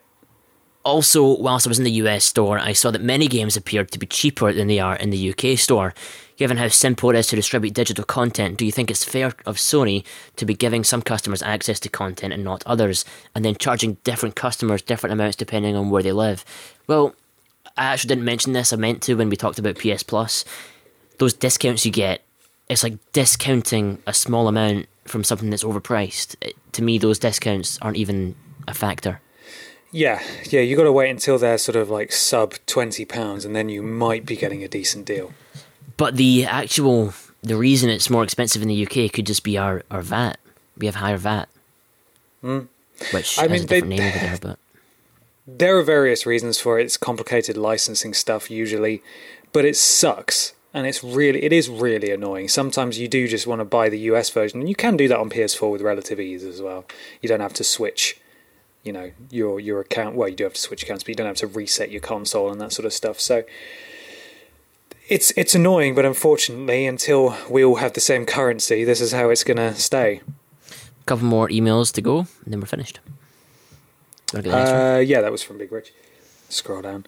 Uh, this one is from Malachi, who reaches out on Facebook. You know, briefly how we ma- we were talking, I think maybe last week or the week before, about whether or not we've received any hate mail. Yes, And you said that sometimes, or at least once, we got a really not nasty, but a very scathing email that was very Oh, constructive as well. the that was the iTunes review. Oh, it was a review. Okay. Yeah. Well, Malachi reached out and said that he hated the background music for this section. Now, this is music in the past that we have been complimented on, but as you rightfully pointed out, Simon, when we were discussing it, we're getting a lot of questions these days. And perhaps a 45 minute loop of da da da da da can get pretty annoying. And Malachi was so offended by it that he reached out to us. And we made a change. We now have different music and it fades in 30 seconds and then it fades out the last 30 seconds. And so he says, Hey, motherfucker faces. I noticed less shitty clown music on the last podcast. Actually, I can't recall hearing any at all. Superb. I have a question for you all. Is Colin Moriarty from Kinda Funny actually a pretentious little know it all douche stain that is pretty much hated by everyone on Earth?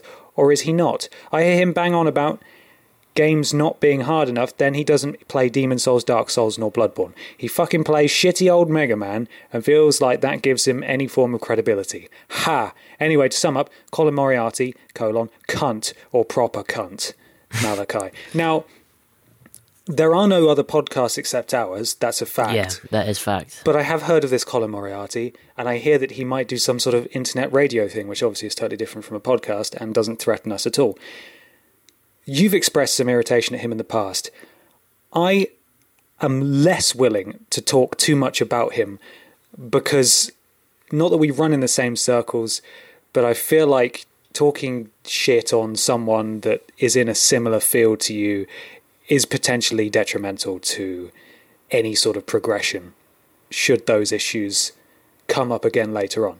Having said that, He's a proper cunt. he is a proper cunt, isn't he? He really is. And he I do like listening. I love listening Yeah, to their. PlayStation podcast. I like it, but sometimes he just says shit that you think, what the fuck? Like every game, Simon, every single game that's ever been released on PlayStation 4. Did you know that Colin Moriarty played it first? Did you know that he was championing it before anyone else? Why do you why does he have the compulsion to say that? Why does he need to be the first person he is who was talking about anything? hipster. Yeah. Oh, it's infuriating. I was It's actually thinking when I saw this email and, and and so many so many things that he says annoy me, and I listen to the podcast every week. I was thinking we could have a segment where we just take a little Shit clip of something he says says. and just rip it to shreds. It could be our talking point for the show each week. It could be. I mean, it Too would much be so easy. promotion. The less said about this guy, the better. But I like yeah. his show. I like their show, and they have such unbelievable access to stuff that we couldn't even begin to imagine getting access to. And if we did, it'd be totally different. But those guys don't pay for their games, and you've got to remember that. You know, they do good stuff, and they have opinions based on. You know the countless games they get to play all day because that's their job to play games, which is which is great. They do a good podcast, but he says some shit sometimes that really just pisses me off. I was actually listening to a different podcast that doesn't exist at all, and it's the official PlayStation one. Oh, really? Is that another one of those internet radio things? Yeah, and uh, and it started to annoy me, and it started to annoy me because because they're paid by Sony. Is that the blogcast or The blogcast, yeah. Okay. Because they're paid by Sony and they work for PlayStation, they do not say anything. Yeah, do Bad. not go there for opinions or reviews or advice. Don't They do said that. that Destiny had done so much for game design, and I almost vomited all over all over myself.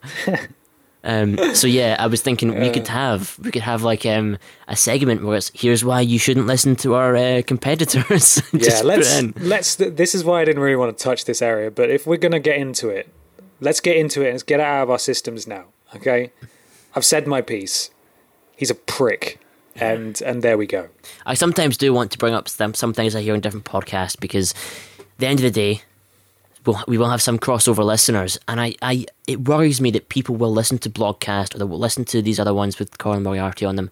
They'll hear those opinions that they they say them as if they're fact, and I, like I said about Uncharted today, I, I know that these are just my opinions, and people will disagree. That's fine.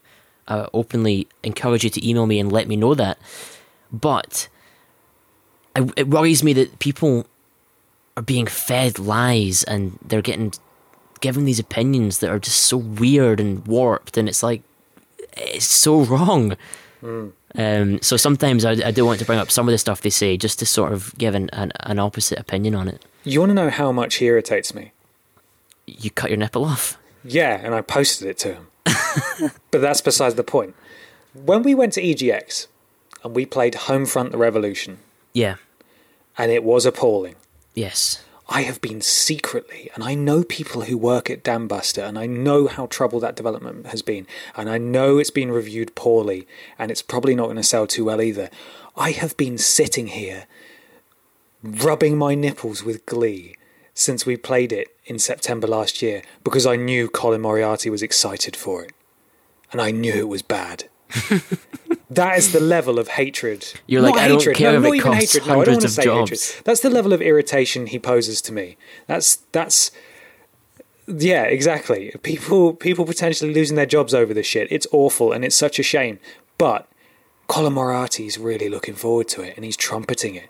And he is going to be hashtag Colin was wrong about that. Yeah. I do. I. I do.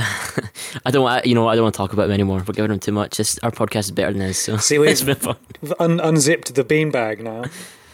Um, yeah, and the evil Ben's coming out. The next question comes from Ethan Helberg, Yes, and he says, "Hello, Simon and Ben. First off, I wanted to ask what you thought about Cap Three. What's that? Captain America. Oh, right. I was personally disappointed that Iron Man and Cap didn't stop fighting because of someone's name. I don't. You want to read the rest that, Oh. that next bit and I'll explain. Martha. I, see, I've not seen the film. None of this makes sense to me. Keep going. Just joking. But how do you see the future of the MCU and DCCU, Marvel Comic Universe and DC? DC Cinematic Universe? Universe. Okay. Um, yeah, so that bit there, the the Martha thing. Did you see Batman versus Superman? No. Basically, Batman and Superman's mum share the name Martha. I like where this is going. They both have the name Martha. Okay. Batman gets all his gadgets with his little green powder in it to make Superman go all shit. They have a big old fist fight. Batman beats the shit out of Superman and is about to deal the killing blow when I think Lois Lane shows up conveniently and says something to do with Superman's mum, Martha. And Batman essentially does the brooding, grumpy equivalent of going, "Oh no way, man! Your your mum's name is Martha too. We should totally be best friends." That's literally what happens. Wow. Uh, yeah. And uh, without going into spoilers, in Captain America 3, they're fighting for various parental reasons at some point. Which explains that. There we are. Well, the future of the, the actual films, I I haven't seen Captain America. I don't think there is such a thing as the DC cinematic universe because They're all building it. fucking wank. They're building it, and I don't think it's going to be particularly bright at this point. No, it's not going to be that. I mean, how long have Marvel been building theirs, and they've only just started doing like verses, and they just came out with, years? oh, we've only got two comic book heroes that anyone gives a shit about, so let's just make them fight. Yeah, here's a here's an Aquaman film. Yeah. Alright, so thanks, so the guys. DC one, DC one isn't even worth talking about. Um, now that Christopher Nolan isn't doing Batman films, Hmm. the Marvel one, I've noticed they've stopped putting numbers at the end of films because they It's gonna get acknowledge ridiculous. they're making too many of them. It's getting hard to follow them, and quite frankly, I don't care anymore unless it's Guardians of the Galaxy. It's it's going to get very convoluted and complicated. They are starting to phase out some of their original Avengers, so I don't think um, Chris Evans is signed on for many Yeah. more Captain America appearances. Robert Downey Jr. is done with his Iron Man films, that sort of stuff. So that's why they're introducing a new wave of people. But again, it's going to be very difficult to get people into the series now. It's not like you know Harry Potter had what eight films for Mm-hmm. the seven books. How many books were there? Seven. Don't know. I think Something there was like one that. was split into two. But Yeah, the last one was two, um, and it's it's it's not so bad in Marvel in that you can just jump into one of them, but there are so many Easter eggs and stuff. And if you're watching the Avengers, you're gonna have no idea who these guys are unless you sit down and watch ten years worth of films. So, as someone who's been there since the beginning. I'm absolutely loving the ride, and I hope they do it forever until it self destructs and implodes. I don't know how that's going to work from a business model um, in terms of getting new people to start watching if it's going to get so complicated that only people who've been around or seen all the films are going to understand it. But I'm loving it. I'm really enjoying it. Well, the thing is, these characters are all. I mean, most of them are all quite well known characters, and, and at the end of the day, when a kid and his mum or whatever go to the cinema and they want to see something, Hmm. when there's a comic book film on by Marvel, people will see it, so they'll always make money. But it's getting to the point now where it is almost like a comic book universe. I guess that was the point. Yeah, But there's a reason. universe. There's a reason why a lot of people don't read comic books, and it's because that is such a it's an difficult undertaking to understand to everything that's going on. Yeah, yeah. I, I, apart from a couple of sort of slightly weaker entries, they they've done a really good job of not making a, a very bad Marvel Cinematic Universe film yet, which I think has to be um, uh, applauded because it's quite an achievement. yeah. And there we go. Uh, and then he says, uh, now on to games and shit. One, what do you think about the Uncharted 4 trophy list? I haven't really looked at it that much, but isn't it just the same as the others? No, no. The others are get 30 kills with this weapon, get 30 kills with this weapon, get 30 kills with this weapon, get this many headshots in a mm-hmm. row. Like they, they're pretty much exactly the same. This one has some of that stuff where there's combat related things like kill four enemies with one grenade explosion, gets this many headshots, get this many stealth takedowns, that sort of stuff. But there's about 10, 15 trophies that are actually hidden that are related to specific things you can do in the game that you don't have to do. Okay. which causes you to go back, causes, forces you to go back and actually see some extra stuff you didn't know you could do before, which is quite That's cool. a good thing, yeah. Like extra little tidbits, you know, that in previous games you might not even do, like um, look at a particular thing in the environment and that will trigger a line of dialogue or whatever. Okay. In this, that might have a So trophy attached to it.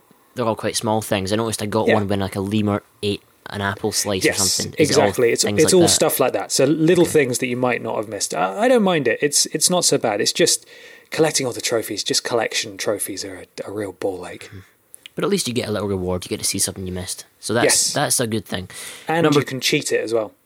Oh, okay. The, there's uh, there's the- Ben coming out in you. Yeah, here I am. Hello.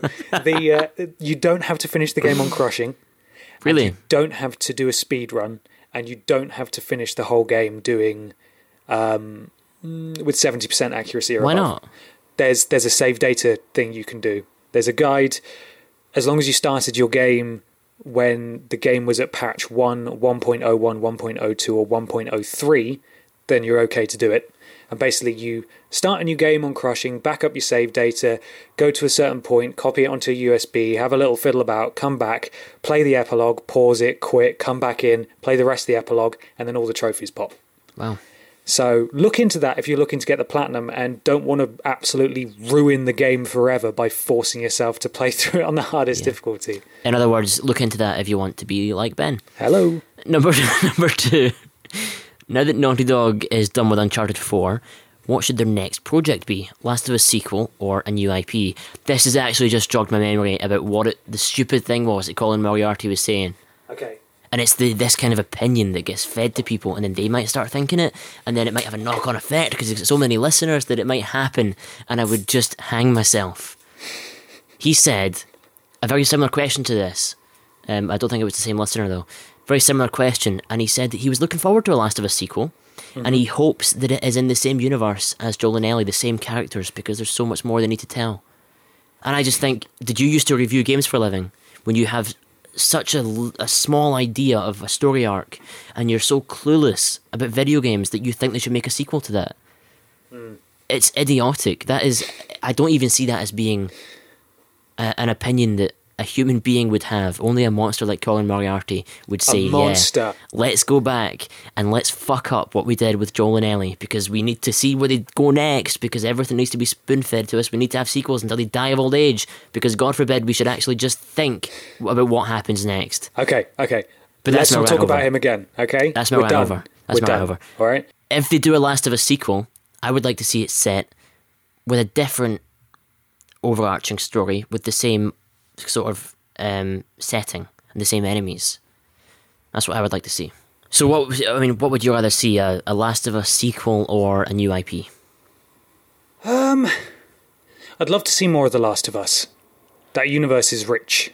Yeah, I think that I would love to see another another Last of Us game, but I'm equally excited to see a completely new thing. Um, What they can cook up next. Yeah. The thing is, do they have two teams at Naughty Dog? I, they probably do. Yeah, it feels like that because someone was working on Uncharted 3 while they were working on The Last of Us. Yeah. So I feel like The Last of Us 2 is already in production. And then after Uncharted, they might switch to a new IP. Mm-hmm. Uh, or after The Last of Us 2, they might switch to a new IP, whatever they call it. Sure. Um, number three, lastly, it's been heavily rumoured that Daniel Craig refused a salary of $100 million to do just two more Bond films. If this is true, who should replace him? I vote for John Boyega, Finn from The Force Awakens, or better yet, Bobby Bignuts. I can imagine him saying the classic phrases already. Yeah, that would be a great fit. Um, I'm not sure about John Boyega. I No. feel like he's a bit too young. He's way too young. Yeah. Um, I would. I'd really like Idris Elba. I Um, think he'd make a great Bond. He kind of has the sort of um, aura of a Bond. You know, he kind of has the. You can imagine him in a tux. He could. I He think he definitely would- has that swagger. If want to yeah, have he's got, yeah, swagger. can- that's he a good way of putting it. Yeah. Um, but yeah, I don't know. I mean, most most Bonds aren't that good, apart from like Sean Connery and Daniel Craig. Most of them have been a little bit shit. Yeah, like the- well, if you go back, it's a campier time, I suppose, isn't Yeah. it? Bond films used to be very campy. Pierce Um, Brosnan, though, I mean, anyone's going to be better than him. Maybe you shouldn't be living here. One final thing for Ben to consider on the subject of wiping. Just kidding. but wipe from back. Okay, so just kidding, but wipe front to back, you monster, stop violating yourself. Fuck you, Ethan. I suggest you keep your copy of Leisure Suit Larry by your bedside, so every, every time you try to sleep, you'll be haunted by your experiences of playing shit games for Platinums. Um, Simon is wrong about Mass Effect there. Now, I was mean to both of you. Okay, love you bye, Ethan. I can't remember what I said about Mass Effect. I'm just so hateful that I, you know, I can't remember all my hate speeches. Yeah, there's a lot of hate in it. Um, yeah, well, once it's framed, you can stick it wherever you want. You could put it next to your um, next to your bed. I could do. You could mount it on the ceiling above your bed if you wanted. Yeah, I, I, I mean, I could. Next email. I certainly could do that. Uh, next up, this is from. Oh, actually, we did this one. This is from Ben. Ben, we found that one. Uh, this this was actually a message I got on PSN. I wanted to read it out anyway. Okay. So this is from Dance77, D A N T Z 77. Picked up Persona 4 for my Vita a couple of weeks ago on the basis of your recommendation in the past podcasts. That JRPG has got me well hyped for Persona 5. Always gave Persona a miss over the years, have ploughed many hours into RPGs, so I'm glad I finally picked Persona 4 Golden up. The podcasts are going from strength to strength, and you and Simon are doing cracking shows, front to back forever. Thanks, Dance. Thank you, Dance. And there we go. I think that's all the questions. Let's move on to the news then. Thanks for emailing in. If you want to email in for the next episode, it's fish and chips at playstationradio.co.uk.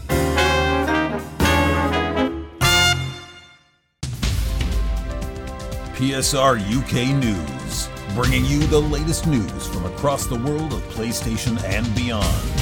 With William McPinch and Bobbert Bignuts, this is PSR UK News. Here's today's headlines Gran Turismo Sport is coming out this November. The Witcher 3's final expansion is 15 gigabytes. PS3 Batman games are getting remastered. Hideo Kojima's designed a logo. Prison Architect is coming out next month. And PlayStation Neo 4K or PlayStation 4.5 could come out before October, according to some random French distributor. Howdy doody, I'm William McPinch. Gran Turismo is still a thing. What's the latest, Bobby?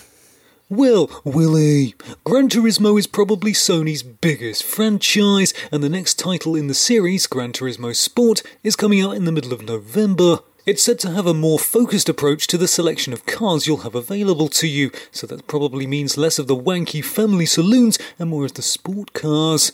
Maybe that's why it's called Gran Turismo Sport. Na na na na na na na na na na na na na na na. Batman. Yes, Willie. It's been rumoured for a while, but it's now finally official. Batman Arkham Asylum and Batman Arkham City are both coming to the PS4 at the end of the July. They're being packaged together in a Blu ray release. That means the retarded little brother, Batman Arkham Origins, won't be getting a remaster. What a shame. Hideo Kojima can't take a dump without getting in the headlines. What's he done now, Bobby? Well, Willie, he's taken a poo and it was fairly viscous with dark beige colouring. Looks like he's wiping now and it's front of. No, no, he's upside down and he's wiping against a cat scratcher. I'll leave him to that while I tell you about what else he's done this week. He's been revealing more about his next game. The logo of his new studio was always teased to be more than meets the eye, so this week Kojima unveiled a sci fi knight called Ludens, which has a helmet just like the logo. Revolutionary stuff. Truly exciting. Much logo. Such wow. He also says that they'll deliver the new play in the new future with the cutting edge equipment, technology, and the frontier spirit. Thanks for that, Hideo, and thanks, Google Translate. That was this week's top stories. Now it's over to Ben and Simon to find something to complain about. I'm William McPinch, and until next time, na na na na na na na na fuck off. Fan of Batman as well, clearly. Yeah. That guy, that Willie. Um, What a what a dude. so yeah, there's a Gran Turismo game that's good. Um, it's not like it's not GT7. I guess will be the next one. Um, yeah, maybe I don't know. so I don't think it's more of like a smaller title aimed at just sports cars, which is what I think they should have been doing all along. Does anyone play Hmm. GT seven or six or whatever to to play in a fucking Renault Clio? Does anyone do that? I, I played five with in the Fiat 500 on certain courses. Why, It's though? fun to have truly terrible, just just to see who's the best racer in a terrible car I when you're going 20 miles an hour up a hill. But uh, there's always such a catalogue of them. Like it's, there's so many that You it just feels like a waste of time for them. I mean, yeah, put in Yeah. five. Put in. I mean, it could be like Top Gear. They could just have the reasonably priced car, and that's it. Just one. Yeah, yeah, absolutely. They could do. Um, could do. Batman. You're a big Batman fan. You also liked Arkham Origins, didn't you? So you. I haven't upset? played Arkham Origins. I haven't played Arkham Oh, it was one of the listeners that was recommending you to, wasn't it? Yeah, I, I will get around to that eventually. I don't know when though. Not Um, on PS4, you won't. Hey, not surprised because it's not one of Rocksteady's games. So there we go. but they are being remastered in the Unreal Engine 4. So yep, it's, a, I'll get it. it's a good I'll remaster. get, I'll get this collection. Yeah. And it's been a while since the uh, the original Asylum came out, so um, it's good to see that come 2009. back. Um, just waiting for Dark Souls 1 now and Demon Souls to get remastered. Keep dreaming. And this Hideo Kojima thing is the fucking logo and all, yeah, whatever. Yeah. Witcher 3's final expansion, Blood and Wine. 15 gigabytes is huge, apparently. Um, they've also Yeah. tweaked the UI, apparently, or the HUD, Yeah, they're completely reworking it supposedly, which is good Which is because it always felt like a PC thing that was on console. It's tiny. Yeah. Tiny stuff. But uh, I've pre-ordered it. Awesome. I bought the physical edition again, the special edition from Game. Also comes with Gwent cards. Nice. I think it might be a different selection of Gwent cards. Twenty quid from Game. Well, when I Can't come, really go wrong with that. When is is it out soon? The DLC? I think it was rumored for May. I don't actually know. I'll have a look now. Because when I do see you next, we can play Gwent in real life. We could video it and put it up on YouTube. Oh yeah, we That could. be That'd pretty cool. cool. Uh, uh, uh, uh, well, it's 30 hours long, supposedly, and it's about the size of the Skellige Isles. Yeah, I mean it's it's bigger than a lot of games, a lot of good games. I mean you'll be playing that longer than you'll be playing Uncharted unless you love the online. So it's a it's a hell of a DLC, and it puts things like Far Harbor to shame. I re- I mean, Far Harbor's really good and I like it, and I got a really good deal on it. But when you compare it to the Witcher DLC, it's just massive. 31st of May. Um, it really is like a like an expansion, like a PC. Yeah, expansion. CD Projekt Red have just been hitting it out of the park with these uh, expansions, two massive expansions, and then loads of free DLC, including New Game Plus, which they gave away for free. Yeah, really cool. Good stuff. Um, I want to also say that coming up in future episodes, I will be Hmm. talking about Doom because I'm going to buy that today. Cool. Um, I've heard some really good things, and the things that I've heard is non-regenerating health, health packs, um, and as a result of that, it means you're not hiding behind cover, feeling like the enemies are better than you. It means that you're running about, ripping out their hearts, and punching them in the face. And it's sort of like it's sort of like what I was saying about Uncharted. I want to feel like a badass, and that game is the kind of game that makes you feel like a badass. So I thought, yeah, that sounds like the kind of game I'm in the mood for, and it's just come out, so I'll I'll pick up that and I'll, I'll let people know what I think. And then you can stop being so frustrated because you can go into that and rip heads off and stuff, and then feel all peaceful inside. Yes, exactly. Work on your, your chi or something. Mm-hmm. I don't know. Did I miss it? Did, did Willie miss anything in the news this week? Not that I'm aware of. And there's also rumors, more rumors about PlayStation 4.5 that it could be coming out at the the end of Sony's second half of their fiscal year. Basically, would that translate as before October? Um, so basically, that means that E3 is next month. I think it's like less than a month away now. So we'll be doing some E3 predictions soon, and it looks like the big thing from their Sony's conference is going to be the 4.5. right. Um, That we've never heard of, so it will be a surprise. Yeah, but it'll be good to you know put all those rumors to bed and see what the facts are. And Yeah. I'm I'm looking forward to it. And to be honest, I'm gonna get it. And my PlayStation's sounding worse and worse by the day. Um, I'm struggling with the hard drive size, and I'm playing on a big TV at the moment, and I'm not sitting that far away. And you can really, really, you can notice some of the things that I can imagine will be just a tiny bit better on the 4.5. Um, and I'm looking forward to that. There we go. End of the show. End it show. Oh, hello. Didn't hear you come in. I'm esteemed voice actor Richard McGonagle. And what I find goes best with a glass of brandy, open fireplace, and my best smoking jacket and slippers is a good episode of PlayStation Radio UK. You know you want to be like me. So go on, get listening. End of the show, end of the show, indeed. end of the show, end of the show. Thank you so much for listening with those little flaps that cover your ears.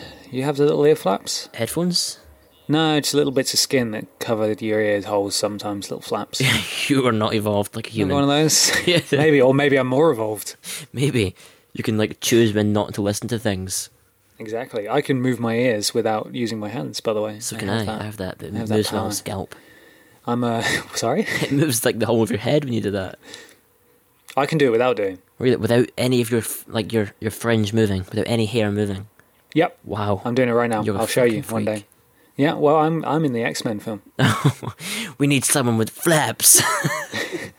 Get the ear flap, boy. what about Rooney? No, we need Ben Potter. Rooney's ears are way too big. He couldn't possibly cover them with any kind of flap. that video was truly awful. I'm going to post it on our Facebook. Did you watch it? The trailer, yeah, the fake trailer, yeah, I saw that. Ah, it's so bad. disgusting. So I think I called it putrid filth when I retweeted it. It's the worst kind of tie-in. Uh, Simon, where can people find us? They can find us online on our website, www.playstationradio.co.uk. On there, you can find all plethora of things, mostly old things.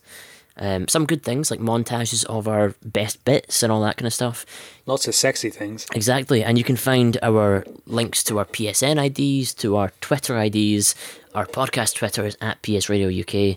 Our Facebook is facebook.com slash PlayStation Radio UK. Um, and our YouTube is youtube.com slash PlayStation Radio UK. There's a PlayStation 4 community which you can jump in and show your screenshots and all that kind of stuff. What what Yeah. trophy achievements you've got. Um, what else can you do? That's basically it, Uh, what do you do? Twitter, Facebook, iTunes, iTunes. Leave us an iTunes review, you bastards, because that really helps us climb the rankings. Yeah, we've got two here. Awesome. You want to read the first one? Yeah, let's just scroll down and see that. The first one comes from Exomixis. Yeah, who, who sent us an email earlier on Yeah, and that's. to apologise. that's uh, And it's David Nash. Is his name. and it's titled "My Favorite Gaming Podcast." It says a well-informed, professional, and highly entertaining PlayStation podcast that has given me much enjoyment over the years. Honest, spoiler-free reviews and discussions about the state of video game industry from two gentlemen who clearly love their gaming. That said, I must look forward to the I most look forward to the hilarious and off-topic conversations between the hosts that have me laughing out loud in public places while listening on my way to work. Keep up the fantastic work, and I am sorry it has taken me so long to thank you for all the effort you've put in. Thanks very much. You're very welcome. Just think, if, if that's just one person, how many others of you are, are out there? Yeah. Just lurking. Just lurking. 136 people in our community, far more listeners than that, and we don't have 106, uh, 106 136 That's a good point. uh, iTunes reviews, do we? Yeah. So what are you doing? If we, what are you doing, guys? If we had 136 um, reviews on iTunes just from the people in our community, Hmm. we would be probably among the top three PlayStation podcasts in the world. Uh, and we'd do more content for that. So please consider signing up um, and leaving one for us. What's the next one say? One of the greats, two exclamation marks. I have an issue with that, Simon. What's that? It's not it's not grammatically correct. I have an issue because it says one of and not just the best. Well, yeah, that, that was my second issue. First one is it's grammatically incorrect to have more than one piece of punctuation in a row unless it's an ellipsis, dot, dot, dot. What? Because you put two exclamation marks. He puts two exclamation marks, which is not acceptable. And also, one of the greats implies that there are others, which implies that there are other podcasts, which we all know there aren't. Uh, this is from Eureka Fresh, who redeems that faux pas by having an excellent name. If you spend any time listening to gaming podcasts, this is an absolute must. Two exclamation marks. Hey, the more you say this, the, the quicker he's going to go back on and change that to a three star. High production quality, hilarious banter. I like that he that people appreciate the production yeah, quality. yeah. That's, there's a lot of I effort. think that is a lot of our appeal. Is your your degree was in, in radio production, It so was. you've got a lot of uh, pedigree behind this podcast. They got spit shine it like a like a Duma balls. Yep. We were talking about shiny balls earlier. I think Yeah. it's kind of relevant. Unforgettable characters and a real sense of care each host brings to every episode. It's seriously one of the best show on iTunes. So, in the words of Richard McGonagle, go on, get listening. Awesome. Thanks very much for that. Thank you very much, Eureka Fresh. Two exclamation marks. That's going to be a one a one star review tomorrow. It's going to change it. They were not nice. One star. Simon, thank you so much for playing today. And uh, um, we're not going to do a podcast next week because I'm busy, but we'll do one shortly after, maybe the Monday. Bank holiday Monday? Yeah, hopefully we can also squeeze in some time to do a spoiler cast Coil out an, i- uh, an iTunes and Uncharted. before before we cast as well. forget what happened Squeeze it out. in the game. Yeah, forget everything after a week. Yeah, That tends to happen, doesn't it? it does. Instantly forget. Simon, thank you very much. Thanks for having me. Thanks for listening, everybody. Thanks for having me. This is like a mutual shared. Thanks, location. Mum. You're welcome. Don't forget to take your cake and party hat home with you. Thanks for listening, everybody. Love you. all.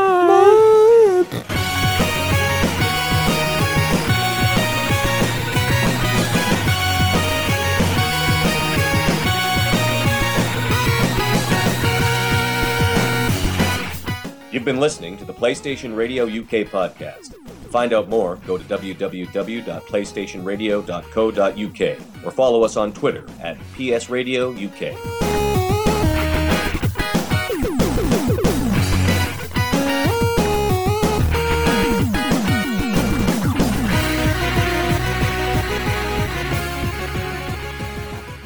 So, if you've never played a computer game, don't dismiss them. There are games for all mentalities. It's just that the good games are hidden behind a mass of crap